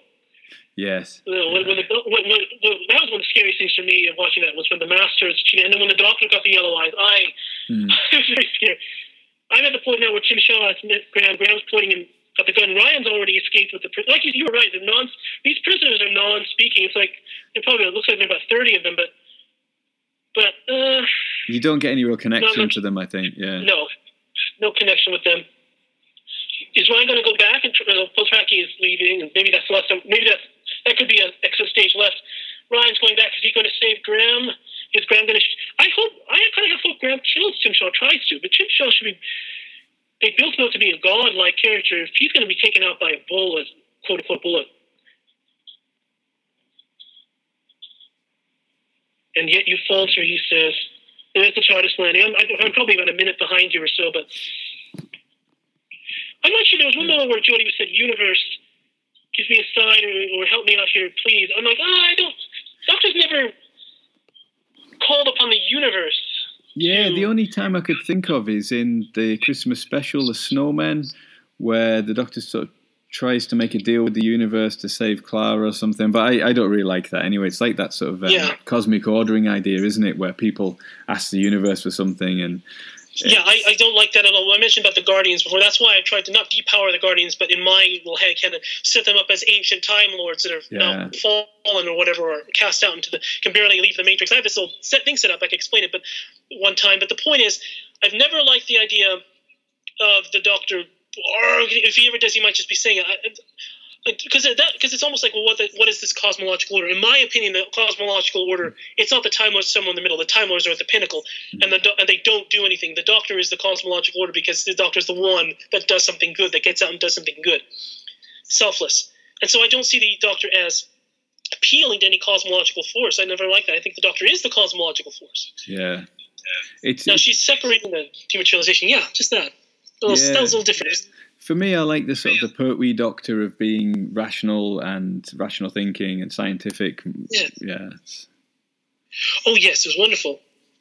This weird because there's another thing about now that, now you reminded me that I felt weird. A couple things in the early episodes, in the Tsuranga conundrum, where the Jodie volunteers to take part in the in the funeral rites, and then when she in episodes in Demons of the Punjab, where she vol- where she she accepts the, um, the invitation to be to marry the to marry the um, Prem and, and uh, Usama, whatever name was, Uksama, whatever. Um, oh, he's got this light, Tim Shaw. He's going to blast him. Oh, yeah, because Graham decided not to shoot him, which is nice, but predictable, probably. yeah. Jan shoots him in the foot. uh, I'm sorry. Tim Shaw is not is very menacing, but he's, he's just not, um, in my opinion, he's just not threatening as a character because he's not bulletproof.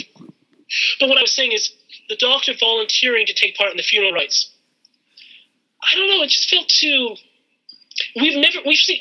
I know she stayed for for Grace's funeral in the first episode, but we've never seen whenever the doctors go into funerals or anything like that. And this is across all the doctors.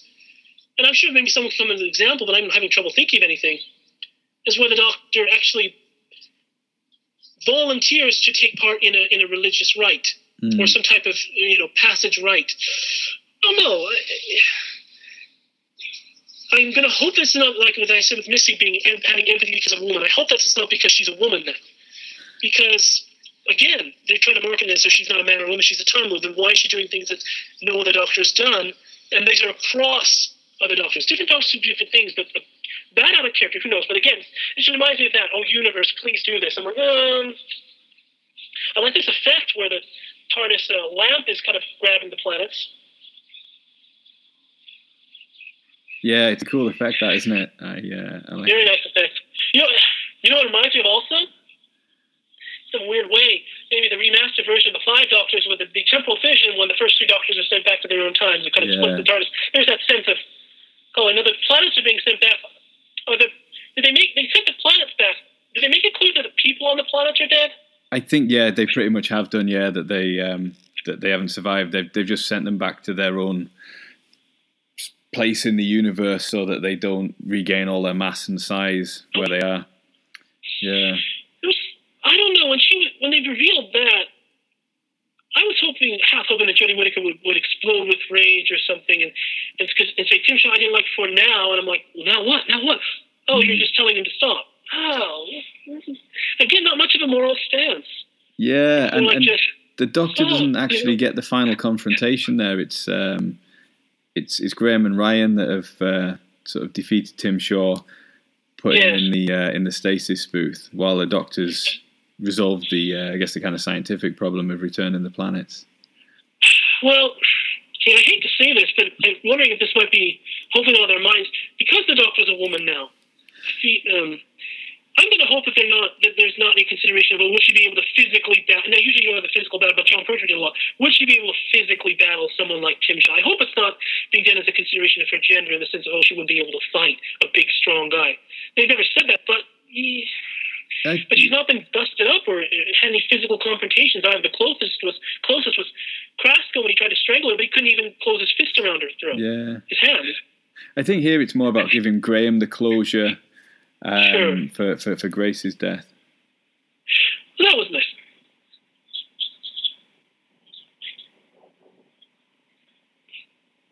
But yeah, what I, what I felt here was there's no um, kind of rebuke to the Ux for blindly uh, going along Yeah. with, with Tim Shaw's plan. They they're just sent on the way here. Yes, and that was the same thing that someone mentioned. One of my friends mentioned that when he saw Kerblam, she never rebukes the system for killing um, the girl with the gifts. It's Yeah. just, oh, oh, that's too bad. It's like it did a terrible thing. Shut down the system. Change its programming. It's everything is business as usual, and everyone gets a job. Yeah, It's almost no. I- I'm. I don't know where you are. Maybe you're. But she's with the. He's, she's saying goodbye to Paltraki, Paltraki now, and yeah, I've, uh, yeah. I'm about that that point as well. oh, and the Ux are wanting to go with them.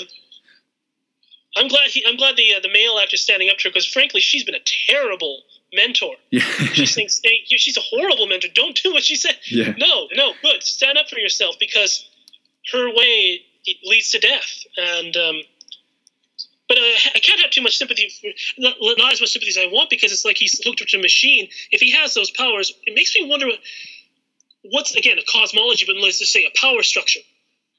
He's saying, "Don't do this." If they have these dimensional powers, shouldn't he be able to blow up Tim Shaw, or at least give him a terrible, maybe suck the teeth through his skin into his brain and kill him? I don't. I think that might be against his wishes, but in the sense of why is he so?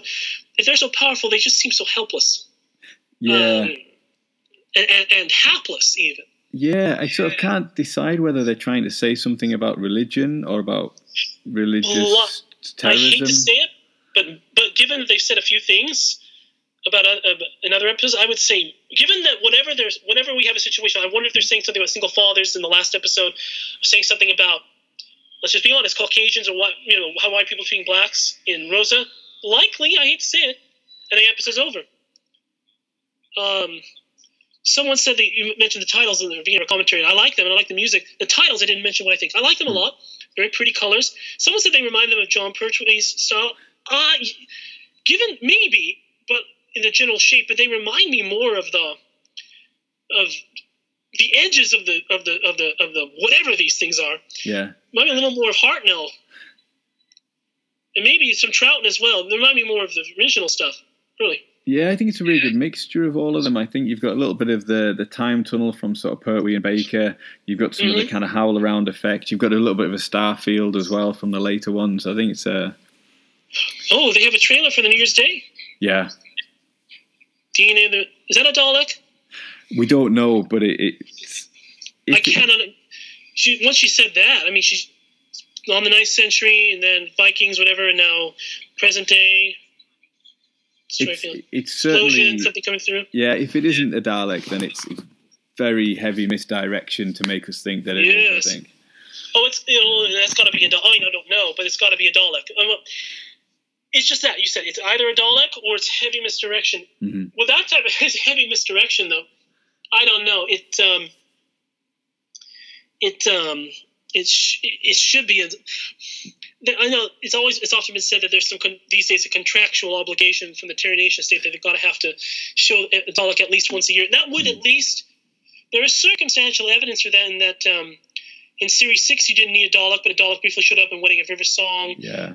In the gap years, the Dalek briefly showed up in um, Waters of Mars Mm. Now, you briefly got one in the pilot as well, haven't you, from series pilot. ten? Yeah. And um, yes, you're right. They got one in the pilot. I mean, because they've shown up in many most series. They've had a substantial appearance, but the years in which there or um, well, they they were in the beginning of series nine, but you also had them briefly. But I guess in the last episode, of series nine, so that might not count because they were in a substantial appearance. But uh, there have been a couple of years with you didn't have a Dalek story yet. You had a Dalek cameo. hmm Well, then it makes sense if we are going to get the doll. If that, if let's just say, I don't know, but if that obligation exists, it would they would probably have to. Yeah. Um, see, well, it's weird because Moffat didn't do much with the Daleks. Did I mean he did some stuff, but I don't know. There's all I've never been sure what the what the ramifications or repercussions of his paradigm, new paradigm Dalek redesign. Apparently, that went over very badly, and so yeah. Who knows? That's that's too bad. It's RTD got a redesign, and everyone loved it, and and they show them all the time. Moffat tries to do a redesign. Everyone hates it, and I kind of and it seems like because he seems to have admitted it in that interview he did with Christel Dee in the Doctor Who show, fan show. If the creator of something has to admit it didn't work, then it must have been very bad. That's Yeah. too bad. So it makes me wonder if Chibnall will redesign them or not because they didn't obviously they didn't show them, but I don't know. Yeah, it'll be interesting to see if it is the Daleks. I think, um, I mean, as far as Moff is concerned, I love Asylum of the Daleks, and I love Magician's Oh, yes. Apprentice, which is familiar. I think they're they're two great stories. Um, yes, I, I, I agree, and I love. Um, I might be biased in saying this because um, Phil, uh, the uh, author Phil Ford, who did Waters of Mars, and also Mm-hmm. in Phil Ford is a good friend of mine, and um, some of them name dropping, but I, but he is. And I met him at one of the conventions, the Gallifrey One convention. He's such a lovely man, very, very sweet, nice man, and I really enjoyed. So I'm biased maybe, but I really enjoyed Into the Dalek. I thought he wrote an excellent story. I like that one a lot too. Yeah, oh, it's it's wonderful. Gave us Rusty and all that. Yeah. Um, but you know, the aside from maybe, think of the Capaldi years, talk about dogs. Aside from the Witches Familiar and all that, you didn't see. They were not a fixture in the Capaldi years. The Cybermen were. Mm. Uh, they were they, they were there, but um, aside from that thing, because think of it, Into the Dalek is one Dalek. A couple of Daleks, briefly, mostly one Dalek. Excellent episode, but in terms of if you want to see lots of Daleks, one Dalek. Then Witches Familiar and such. You have Davros, so there's some overshadowing there. Um, Magician's Apprentice, which is familiar. Pilot, one Dalek, literally. Uh, and, and half the screen time is not even a Dalek. It's the Heather character. Whatever. And then Rusty in Time of the Twice Upon a Time. Interesting. So I guess I'll ask you, what do you, what do you hope, if it is the Dalek, what do you hope Chibnall does? Because what, what we just saw in that trailer, this DNA has been on the Earth, that reminds me of a I think there was a tenth Doctor story called "I Am a Dalek," uh, short reads or something, where maybe there was a Dalek's DNA across time. Maybe I'm misremembering that. I never read it, but yeah, um, I think it was Gareth Roberts, wasn't it? Yeah, the the quick read one. I haven't read it since it came out, so it's probably over ten years. But that that sounds familiar, like it's an excavation or something. yes, Yeah, yeah, I'm hoping. Yeah, it sounds like someone made the comment that the Kerbal, I think it was Mike Tucker himself who wrote uh, the Doctor audio, "The Warehouse," Seventh Doctor and Mel. When Kerblam's synopsis was announced, I hope he was joking, but actually he was joking. But he um, he put this on Facebook, so it's public. He um, he said, ahem, ahem, "The Warehouse, everyone." so an episode perhaps maybe had a similar plot. It'd be interesting if you have two episodes in the same scene that have a verifiably similar plot to another story. Even this one, actually three. This one, Stolen Earth, Mhm. Pirate Planet. Um, so that would be Kerblam maps from the warehouse. This episode, the ba- the battle of what was it? Ranskoor Av Kolos. It's going to take Yeah. a long time to do so. I have to come up with an acronym. Um, the battle, let's just call it. yeah. Um, that maps maybe them from the Stolen Earth, maybe Pirate Planet. And then if this is called Resolution, that's the next episode. I know that. If that's got the Daleks and that excavation stuff, if that's mapping from I Am a Dalek, it's you know it's fine, but um, but a lot of mapping. Who knows? You know, mapping. You know, connections like that. Small little callbacks are nice. I mean, um, Kerblam had a res- reference to um, oh, what was it? Unicorn and the Wasp. Yeah, Yeah, It's nice, but the whole plot's, you know, coming from it. I don't know, but um, I suppose you want me, you want to want me to uh, want to know how what I thought of the episode. Yes, Yes. yeah. I mean, as much as you could watch it because we were talking through it as well. Sure, sure. Um, you know that that episode um, might be the best of the series, series eleven, because I felt um, when you said that you know they take a lot of time to build up the mystery. I thought that was good, but but even so, the whole first half, maybe even thirty minutes of a fifty-minute episode, not a lot happened. So it's not a waste of time, no, but it is a slow start. It is a slow build-up. They may have been able to, well, maybe not, but they may have been able to do that a little more quickly.